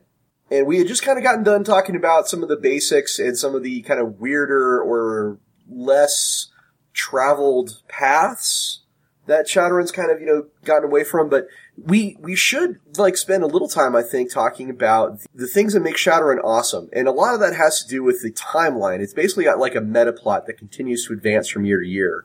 Shadowrun is almost consistently, aside from a few bumps and hiccups here and there when they had to jump forward and then a slide back in their production schedule during FanPro. Well, for fourth edition, but it's pretty much consistently 60 and one half years in the future. as we've said before, talking about Shadowrun, there's been a number of, um, issues that have cropped up due to the fact that it's changed hands to different companies and different developers and, and things of that nature. So yes, but in the in the long term, it has had a fairly consistently advancing timeline, um, which has included some really great, uh, some really great and memorable moments, and maybe a few that weren't so memorable. uh, but let's let's talk about the ones that we think are are probably the best and most impactful as far as defining the setting. I gotta scream this one out. Universal Brotherhood! oh my god, Yep. I love the bug plot. Yep. Knew that was is one of my there. favorites. Uh, we've talked about it a lot already. when We're talking about Universal Brotherhood, Missing Blood, the Cermak Blast in Chicago, Bug City, but oh my god, it's so, Uh huh. Once again, thank you, Nigel Findley. yes. There, there's a reason why uh, the current season of missions is in uh, Chicago. Although strangely enough, it's been it's been completely bug free so far. I hear some ominous tones behind so far. Would I do that? Rusty, why don't you hit us with what you think is a very special moment from Shadowrun history that helps define the setting? Uh, I guess uh, I'm going to stick with our theme of kind of big campaigns. Uh, and since I mentioned an early Matrix crash as a watershed moment, I'm going to go with the whole Renraku arcology shutdown. Nice. Arcologies in Shadowrun uh, are basically self-sustained cities slash corporate housing slash shopping malls slash corporate offices, uh, all piled into a giant pyramid, basically that, that takes up city block after city block after city block. Renraku, who was at the time a, a premier electronics and technology and, and software company, uh, had an AI that went rogue. Uh, and it basically, yes, uh, and he, he, he took over this Renraku arcology with thousands upon thousands of people living in it or just visiting for the day to go shopping or working in it at the time. Men, women, and children, uh, all get locked inside. Uh, there's this really creepy groups of, of the servants of this AI that were color coded by their cyber optics, which was just awesome mental imagery. Uh, and, you know, kind of classic horror movie fashion. They lived uh, and worked for this AI doing these, these terrible inhuman experiments, trying to put cyberware where cyberware doesn't go and crafting these really exotic drones that no one had ever seen before. And it was just really fantastic. It's the Tomb of Horrors if designed by Jigsaw from Saw. It really was one of one of the original uh, concepts that Mike Mulvihill described when when this was in the early stages of planning was that they were interested in trying to do a, a cool dungeon crawl for Shadowrun. Well, Mulvihill, of course, has been mentioned uh, earlier when we were talking about the great creators uh, who kept the line very consistent over the years. And uh, if you look at the number of books that, that Mulvihill worked on as the line developer, you'll see there's, again, that very strong continuity, that very strong connection that makes the world feel like it comes alive. And so what part of Rusty is saying is he's saying that the, the Renra- Renraku arcology shutdown was a, was a big deal. And part of that was because it was reflected as a big deal in the other products of its time. Oh yeah, uh, and it, it it also marked a, a change in how artificial intelligence research was treated and what AIs could and couldn't do. Uh, it answers just about anything in the Matrix. But yeah, it was definitely a cool one, and it's it's still got ripples today. There was a series of follow up adventures, Brain Scan, uh, where basically runners get hired to go and, and and basically try to shut down the rogue AI and liberate the arcology. Uh, and then the arcology was basically a demilitarized zone and has been for, I mean, a, a decade or so now with the UCAS, which is basically the U.S.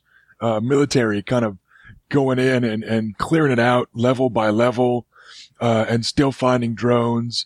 Uh, and then there are these echoes of rogue AIs with people that have unique abilities to interface with technology without the technology everyone else needs.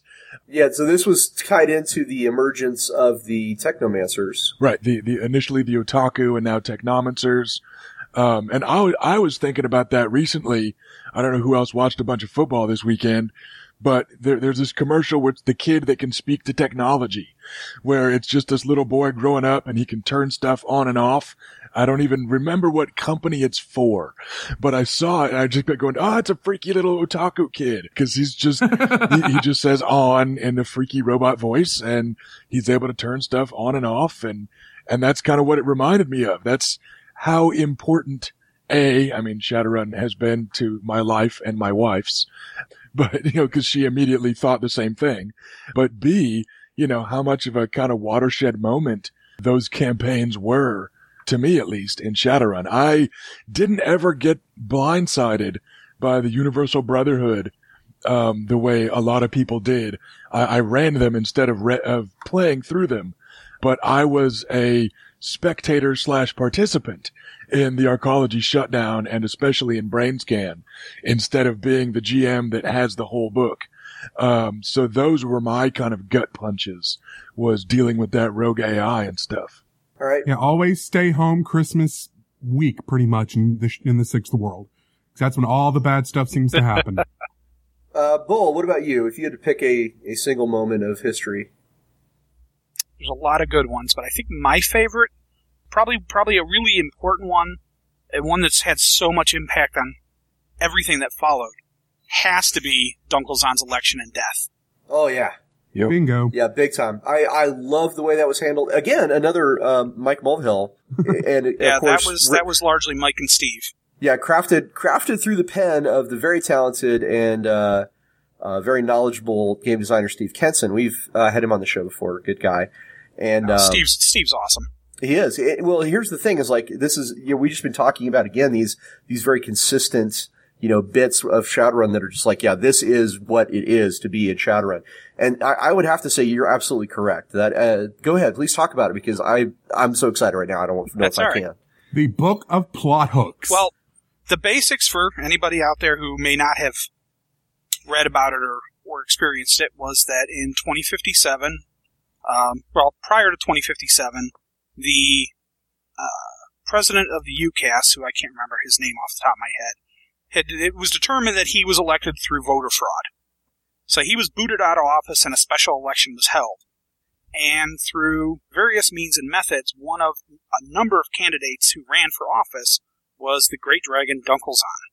It was kind of cool because there was actually a whole campaign leading up to this, uh, a number of adventures involved involving the various candidates.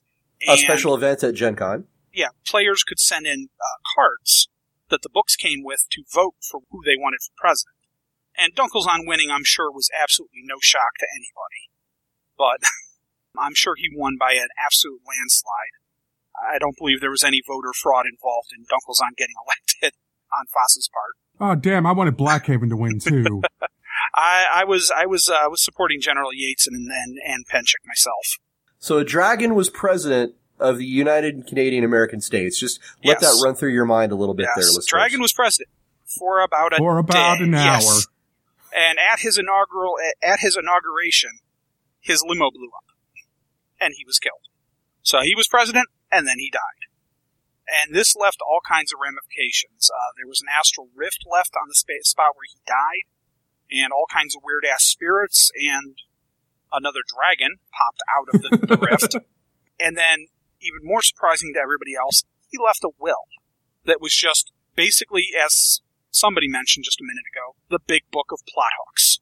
Oh yeah. And so many adventures and so many stories and so much that happened in Shadowrun for the next. Honestly, we're still dealing with fallout Yeah. of that will Yeah. to this day. It's awesome. It's absolutely awesome. If you ask me to pick a particular point in history, um, I would have to say, you know, again, going back to the the fanboy I am for everything Nigel Findley ever touched, um, I would say it's that first exposure we got to the idea that there are immortal elves, and they have been sort of managing things over time, and that the emergence of places like Tir Tairngire, you know, there's there's just an awful lot of things going on, including Harlequin and all of the uh, connections back to Earthdawn that are part of what the immortal elves have been trying to accomplish. There is Yeah. no such thing as the immortal elf conspiracy because that's exactly what they want you to think. Of course. There is no, if you read the novels, there is no such thing as the immortal elf conspiracy because you can't get those fuckers to agree on anything. Oh, no. When you when you've been alive for that long, you have an awful lot of uh, grudges. A, a, Built up. a conspiracy implies conspirators, and they don't they don't get along well enough for that. There's a whole lot of immortal elven conspiracies. They're all conspiracies of one, but there's a lot of them. Maybe one other thing we should talk about here is uh, the fact that Shadowrun was incredibly popular overseas. There was a whole group of guys, I want to say um, mostly focused in Germany, Yeah, uh, who were just gaga over Shadowrun. yes. and they kind of went and did a lot of their I mean I mean there's really kind of if you think about it there's kind of like Shadowrun for everybody else and then Shadowrun for Europe because those guys kind of went and did their own thing for many years. And um, honestly my first exposure to a lot of that was in Dragonfall, the uh, expansion for Shadowrun Returns because I hadn't really, you know, known what was going on over in Berlin or going on in uh, you know that part of the world and it was it was a really cool, you know, kind of window into that almost separate world that they had kind of built for themselves over there. Yeah. Uh, Germany has has a big Shadowrun following. Europe in general does, but Germany's where it's largely focused. Actually, to be honest, your first exposure to the German stuff probably was the Germany source book. Well, yes. Well, if if you read that. I don't think I did actually. okay. That was actually written by the uh, the German licensee back in the FASA days, uh, which was coincidentally enough Fantasy Productions FanPro. They actually had the license to translate books, but they also created a, a handful of original books for their locations. But they weren't the only ones. There was a French. There was. There's been two or three different French uh, source books that have been written over the years. There was a Poland source book that was written by a Polish licensee. There was a Tokyo source book, and actually, Shadow. Uh, there was a set of four Shadowrun manga done by a Japanese licensee. Wow, I did not know about the manga. Uh, Yes. Though I, I've never been able to read them because I've, I've never found I've never seen them translated. Uh, but I flipped through them and they are crazy looking And the, the trolls, because they're that. I was gonna say, trolls look awesome in, in the manga. Yeah, Uh, it's ridiculous how cool they look. Sweet, I'll have to check that out. it's it's yeah because they're that they very much use the that that 80s crazy anime manga style for it Hmm. but the, the japanese source book basically just took the base concept of shadowrun and apparently went in a way weird direction with it That's not it Japanese was at all. completely not completely doesn't fit with any of the normal canon stuff but from from what i've heard unfortunately i've never seen much of the way of it translated and it's i don't think it had a very large print run and it's been out of print for decades now You know, we talked about like some of the bits that we think are the most uh, impactful for the timeline. And I think I know the segue you're going to make, and I may be able to make it for you. One of the ones, since everyone stole all the good ones, uh, one of the ones that I think was most impactful is one of the most controversial to a lot of people, uh, was actually Year of the Comet. Well, I was yeah, I was I was just about to ask if we could name some, and I don't want to dwell on this too much, but if we could talk about some elements of Shadowrun history that did not work so well as And- defining the setting. I liked Year of the Comet. yeah, there's a I- reason I- why. There's a very good reason why very few people ever, ever even talk about that book I, ever I. I, I love Year of the Comet, but I also worked on it, and I'm a little biased by that, so I'm not a very good judge of that one, apparently. I, I think it's fair to say Year of the Comet is considered, you know, one of those that is kind of the, the, and also this happened. Yeah. Year of the Comet, well, Year of the Comet suffered a little bit because Year of the Comet was a book that was about 75% written under FASA, and then FASA went under. And it was the first book that the FanPro guys published when they picked it up. Honestly, I think it suffered a little bit because it was a transition book, and so you had a bunch of new people come in to finish it. And things Well, were a little, There, there's that, and then there's also the, some of the tonal shifts that were made. I mean, yeah, prior to Year of the Comet, the idea of metahumans were, okay, it's D&D, you know, plus cyberpunk. And people were like, oh, you know, they'd had some time to get used to that, and the idea now that I have elves and trolls running out of cyberware, okay, that's totally fine and cool. Year of the Comet comes out and says, guess what? It's also cat girls and blue dudes with four arms yeah. and Power Rangers. And people were like, you know, I don't think I, yeah, let's just, let's just, um, let's move on. yeah. There's some interesting concepts with the changelings, but definitely not one of the. s- Blue dudes with four arms, and I will stop saying anything about You're the Comet now. To be fair, you could do that You just have cyber arms and some blue skin tint, and you're good to go. There is one chapter, I'm trying to find it in my copy of the book, but there is one chapter that, no matter what you think of the book itself, it's probably one of the best written things foreshadowing since probably cyber technology, the one little piece, and that's the introduction of the shedim Oh yeah, in the book. It is written like Romero style zombie movie in its tension and how it plays out. It is so great. And I'll for, I'll forgive four, forearm blue dudes to have that chapter in the book. See, my thing with, with Surge, which is what these mutations are called for those who aren't familiar is, and, and changelings, which are the people who are mutated in that way is, it's, it's really completely optional. Um, and I think you'll notice it hasn't really come up a whole lot since then.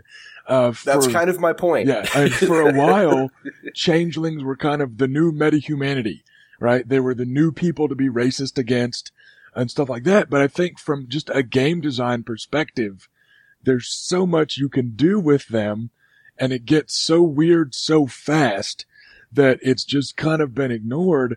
Not so much because it's been quietly swept under the rug, but because it's like, okay, if, if we add this whole nother axis of weird special abilities people can have, uh, and, and weird looks that, that people have and all that, it just kind of, it, it adds a whole different layer of, of complexity to writing an NPC and a whole different layer of munchkinism that people can use if they just happen to be the changeling mutation that gets a plus one to their favorite stat.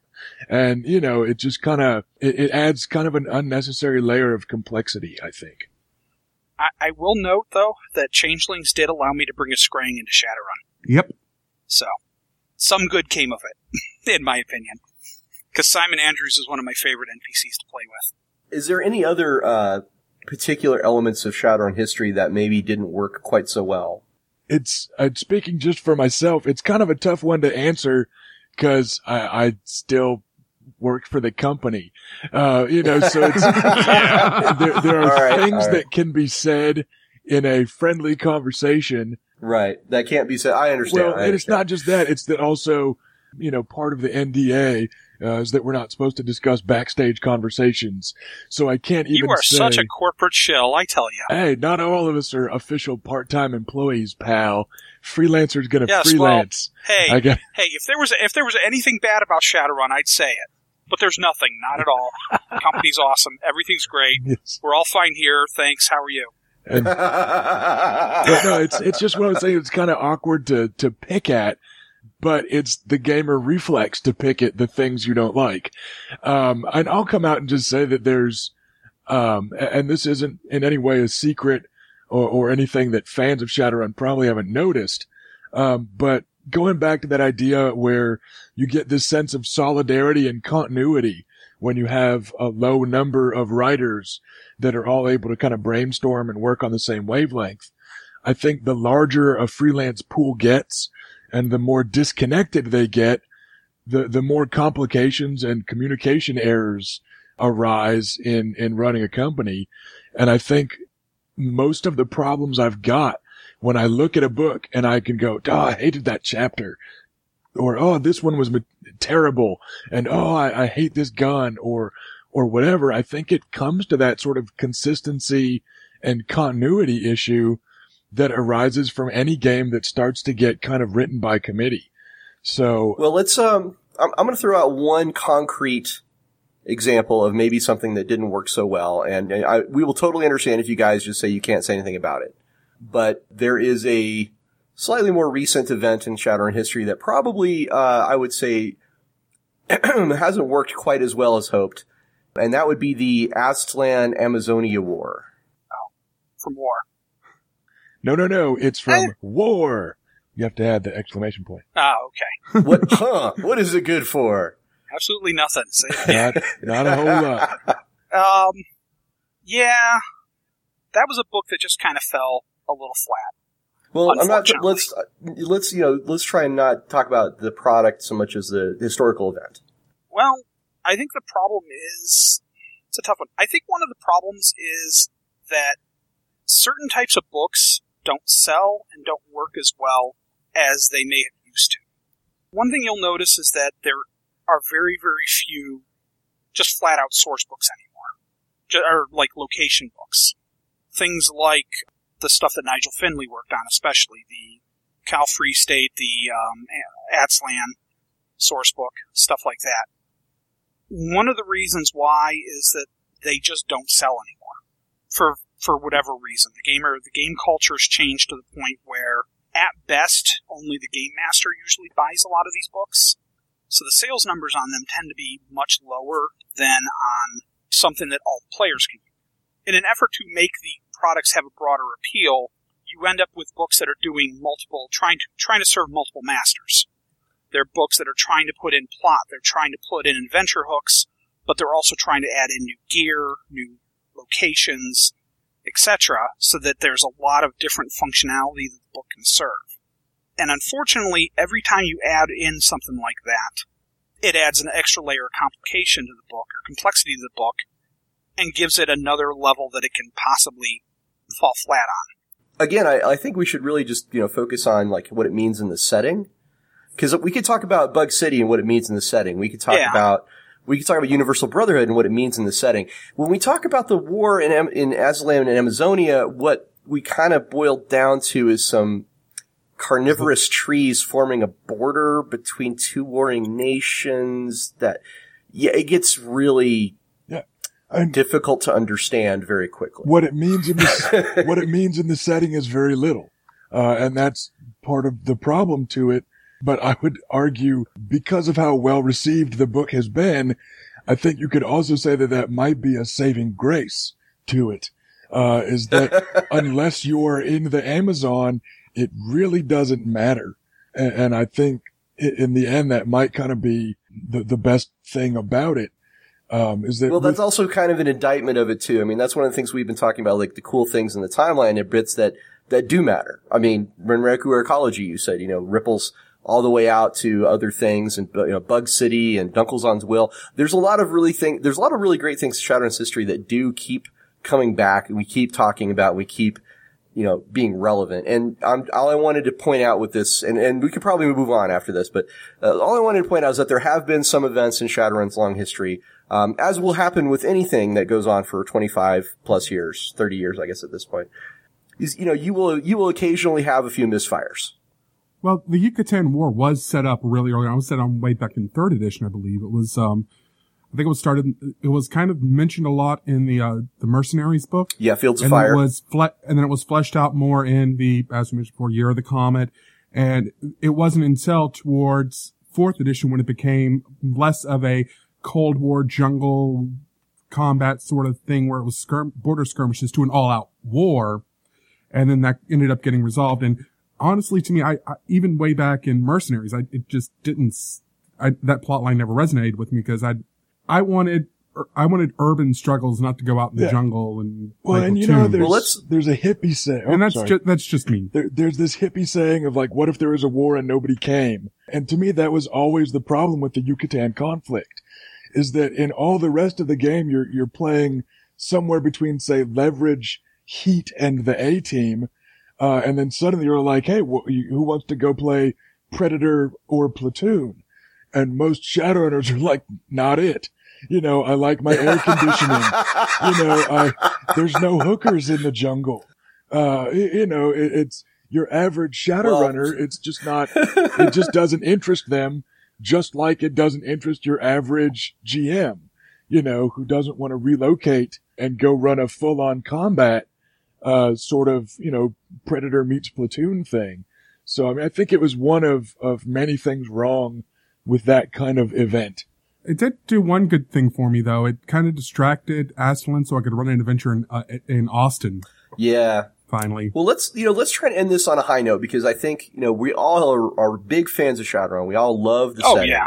Why don't we talk about like our one favorite thing about the setting? And I'm going to hit Daryl first because he he likes to go first. It's, trust me. uh, it's because it is just so depth. We're, we're talking about all these source books and everything. even for the old editions where the rules are not even remotely the rules, even, even if I'm playing a third edition game, I really can't use the stats in a first edition book, let alone if I'm playing fourth or fifth edition of Shadowrun. Those rules aren't good. I still pull those books down and read them because they're so fascinating. The world has so much depth. And if you read the timeline of what happened before the game and you look at it and says, wow, that's a lot of stuff that happened in a really short amount of time. That's kind of weird. I can't see. That's kind of breaking. Oh, here's all the stuff that happened since the game launched. So yeah, it's kind of always been that busy.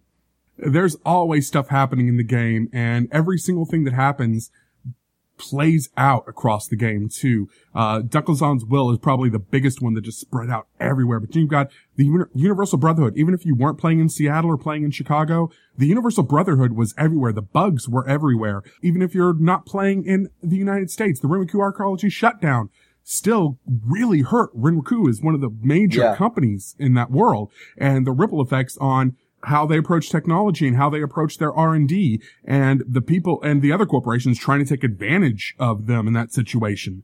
Especially because this also came shortly after the corporate war, which broke out because of Dunkelzahn's will and some of the, uh, board of director changes and all the, uh, seriously, I can go on and on.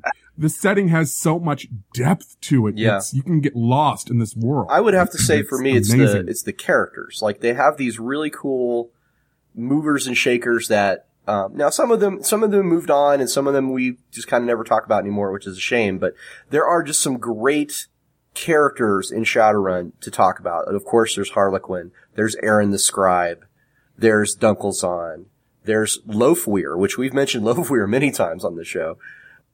There's then you've got just the plain old humans, uh, Smiling Bandit well, strikes yeah, again. Ha ha yeah, ha. yeah, yeah. You got all you got all the great you know deckers. You got um the guys we've talked about before that we think are, are super cool, like Hatchet Man or Ghost Who Walks Inside. There's just a lot of great, cool characters out there to talk about that make Shadowrun what it is. So for me, I definitely, I, I think if my favorite part, if I had to pick just one, is a cast of very memorable, very interesting characters, as well as the things that Daryl mentioned. But let's hear from Bull. What's your favorite thing about Shadowrun? The setting. Uh, Bull the Orc Decker, of course. no, One of uh, those characters. I think it was it's a combination of everything you guys just said. And it's the, the ability to play in that world. It's not just that there was a great world building and it's not just that there's these great NPCs, but it's the, the ability to get in and to interact and to become a part of that world. Whether it's just in your own home game or eventually getting lucky enough to become a freelancer and, and worming your way in as a character into the fiction. In, in either way, it's, it was always fascinating to me to be on this ground level of to, to just basically play this this ground level character, build him up, and eventually start interacting. You know, it was like the first time you met Ghost and Sally. I had read the books not too long long beforehand, and then we ran into them and ended up working on a Shadowrun together with them, and that was awesome and it was cool. And you know, it was something you didn't get to do too terribly often because usually the NPCs in a setting are so stupidly overpowered that it's impossible to to mix and match.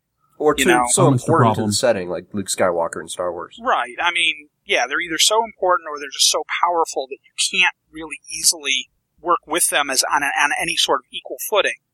The Elminster Syndrome. Yeah, but with Shadowrun, because the the power curve of the game is gentle enough that even when you're working with a character that's low or to mid level karma, and you've got like a prime runner character, the power level doesn't tend to scale so much that it's it's not like the difference between a tenth and a twentieth level character in D and D. It's you know it's a much closer curve. They just have more options rather than bigger options. I think that was always Shadowrun's appeal for me is that it just it let me play and it let me be a part of the world and it let me feel like I could have an impact on the world. So just to sum up it, to use one of our little terms that we, I think we got this one via either Ross or Daryl Hardy, uh, white space. As much detail as this world has, there's still a lot of white space for the characters to go and have their adventures. Yes. Well, I think he's also talking about interactivity. He's he's liking the fact that because the timeline advances and becomes the meta plot kind of in many ways reflects uh, you know what's been going on with the game industry. Um, he feels like his he's making you know a change on that world over time. Yep. Yep. What about you, Rusty? Favorite Uh, thing about Shadowrun? Uh, I'm actually in the complete opposite boat uh, of kind of all three answers. Uh, in, in that, to me, it hasn't been the Titanic events or the big names or interacting with the big names. It's always been my favorite. Uh, it's been the fact that that deep down inside, it's still more or less the real world, and it's the stories that don't make the headlines in the history books. As awesome as it was when Shadowrunners ran in and helped liberate the Renraku arcology, I actually felt prouder when uh, a few sessions before that, my Shadowrunner had helped protect a soup kitchen from some gangers uh, for nothing. You know, we we just get a soup every time we go by. And, and I've got a buddy who has been running a street shaman for years that cares more about Big Jim's street clinic than he does Big Jim's Shadowrunner career. He's this, this, the shaman street healer guy. And, and I think we've, we've put more work over the years into fleshing out that one neighborhood of Puyallup than we have in dropping big names and meta plots. And, and to me, that's always been the part that appeals to me is that it's, it's just as playable at either extreme and the stakes feel just as high. You know, whether it's an action movie where you're rescuing the president from ninjas or it's an action movie where you're rescuing, you know, a soup kitchen from a local gang. The game works just as well that's just tremendous to me. The, the capacity for detail. And I guess this is more towards the white space that you mentioned, but I've always loved the stories that fall through the cracks and the threats that fall cr- through the cracks, the, the kind of mundane real world stuff and the fact there's room for it. Uh, that's what I've dug about all the, the setting books and the source books and stuff. Rusty? So did anyone else Rusty? get in their head? Are you a bad enough dude to rescue the I was, president? God damn it, you beat me to it. Finally beat you to one. Finally beat you to one. 44 episodes and I finally beat you to one. I, I was just about to say it.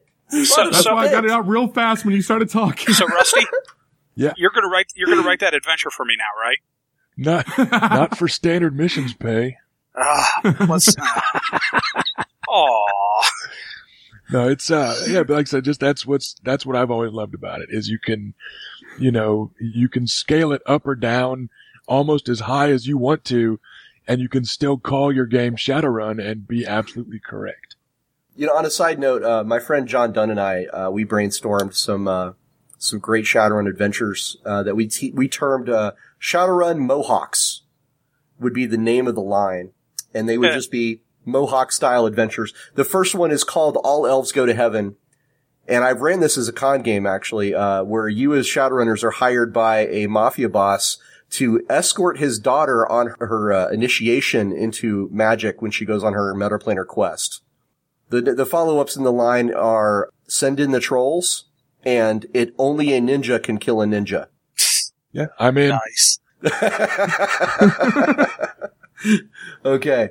We're going to wrap this up here because we're uh, getting close to the end of the bar night here. The Imperial Guard is, is looking in and uh, the barkeep Mac is giving us the eye and he's letting us know it's, it's getting close to the end here. So let's uh, just ask our guests if you were to tell our listeners one book that they should look at to learn more about the Shadowrun setting. I mean, and I, I think the core book obviously would be cheating in this case. so not the Shadowrun core book, but what book would you say people should look at? Uh, Rusty. Shit. Um, this, this is an impossible question. Uh, if I wanted people to just get a feel and, and a flavor, uh, and the fluff, and I can't say the SR5 core book, then I would go old school and say the SR1 core book. Find it on, find it on eBay for cheap. It's got the gorgeous Elmore cover, uh, and it starts with Oh, that the is fiction. a fantastic Yeah. cover. Yeah, and it, it starts with the fiction that got me to read the rest of the book. All right. What about you, Bull? I've got two. One's a novel. Well, one's sort of a novel. It's a collection of short stories. Braided Into the Shadows. exactly. Oh my God. Into the Shadows Fantastic. would be my my first thing. That was actually what I got handed really early on when I was really starting to get into Shadowrun. I got handed that and said, "Here, read this. This is everything you need to know." Whitechapel I would- Rose. The other one that I would suggest would be actually the original Seattle source book. Just because that one just oozes that or Shadowbeat actually. Because Oh, either of those Shadowbeat. books, those books just ooze flavor and and just Like the phone book ads all scattered Yeah. throughout Oh, there. the phone Shadowbeat book is, of ads course- or Shadowbeat's um, TV guide Yet listing another- that they had. Yet another Nigel Findley, by the way, is Yeah. Shadowbeat. Either of those books are just they just like I said they just ooze out just atmosphere from every pore. Uh, for for me, source book wise, there's one that would be an easy name. Uh, I'm gonna go with it. It has a few problems and there's a couple of continuity errors in it, but it's still pretty good. The Sixth World Almanac. Yeah. I really like that book. It's a good summary. It's a good read up. Uh, all the history we've been talking about, it breaks down every single one of these events year by year leading up to, uh, the fourth edition timeline. Novel wise, there's one and only book that you can recommend, in my opinion, and that's 2XS by Nigel Findley. It has everything you need to know about Shadowrun world wrapped up in one of the best noir hardboiled detective books you'll ever read. There are so many to choose from. I think I would have to, you know, if I just want to say one thing that's a nice, quick, easy read that will get you into it, I'm going to go back also old school and I'm going to say um, Street Samurai catalog. That's that's just one way to, you know, as we said, it's it was the first time anybody had ever tried to do world building in a equipment guide. Yeah. So uh, yeah, check that out. Um, all right, now if we want to find out more about our guests and what they're up to and what their latest thing is, um, why don't you tell us uh, what that is all about, uh, Mr. Zimmerman? At present, uh, I am carefully balancing my freelance career uh, with the Shadowrun side of things. Uh, I'm also the, the lead writer on the Satellite Rain video game, which is the spiritual successor of the old Syndicate and Syndicate Wars franchises. So I, I'm working on that and on some fiction Ooh. accompanying that. I recently launched my own little game company, Wordsmith Games. Come friend me on Facebook.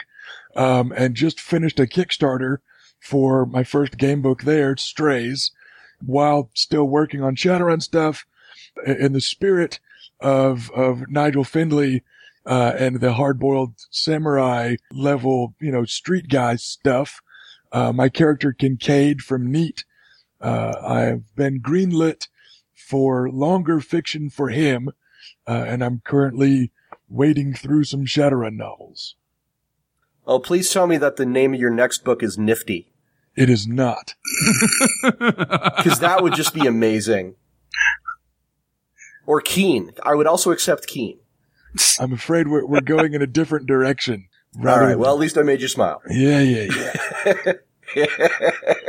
All right, Bull. What's your latest thing, and where can we find out more about you?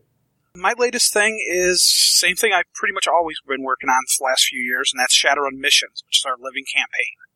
Uh, we're currently several missions, uh, several official released missions into the Chicago campaign, with a whole lot more to come. You can find out more about that. Um, we have a Shadowrun Missions Facebook page, which is just facebook.com slash Shadowrun SR Missions, I think and, or on the forums or wherever else. There's a dozen different places you can look for us. We run the living campaign at pretty much any convention we can get agents at, and uh, we ran through. I think the total was something like 1,400 players at Gen Con this year, which is by far a new record for us. Uh, it was just Yeah. a massive amount. It was like 150 Shadowrun games. It was just massive. So Also, I want to quickly mention uh, something that's new for me, uh, if I may. sure. T- testing Bull's theory that nobody buys uh, setting books anymore. We have just released the new book for the Shaintar setting called The Malakar Dominion. Here from Evil Beagle Games. That's the first book that uh, I've produced as managing director for Evil Beagle Games, and it kind of takes a look at a really cool sort of um, dark thieves guild type area of Shaintar for people to check out. Of course, it is not just for GMs; it also has uh, new edges for players, uh, and it's for the Savage Worlds game system. Cool. I, I, I'm sorry, Bull. I just had to throw no, that in that's it's perfectly all right. And and I will note that my thing about buying that is it does apply a little more to Shadowrun, I think, than to like fantasy settings, especially original fantasy settings. Since Shadowrun's so rooted in the real world, it's a lot easier for GMs to make up their own stuff. Right. So I think that's also has an impact on some of that. Okay. Well, uh, Daryl, unless there's anything else you got, I'm going to close this out. Go read more Shadowrun books. Playing even if you even if you got issues, the, the game set the game rules can be a little bit crunchy for a lot of people's tastes. Screw it. Run it in Savage Worlds. Run it in Hero System. Run it in anything. The setting is amazing and get the books.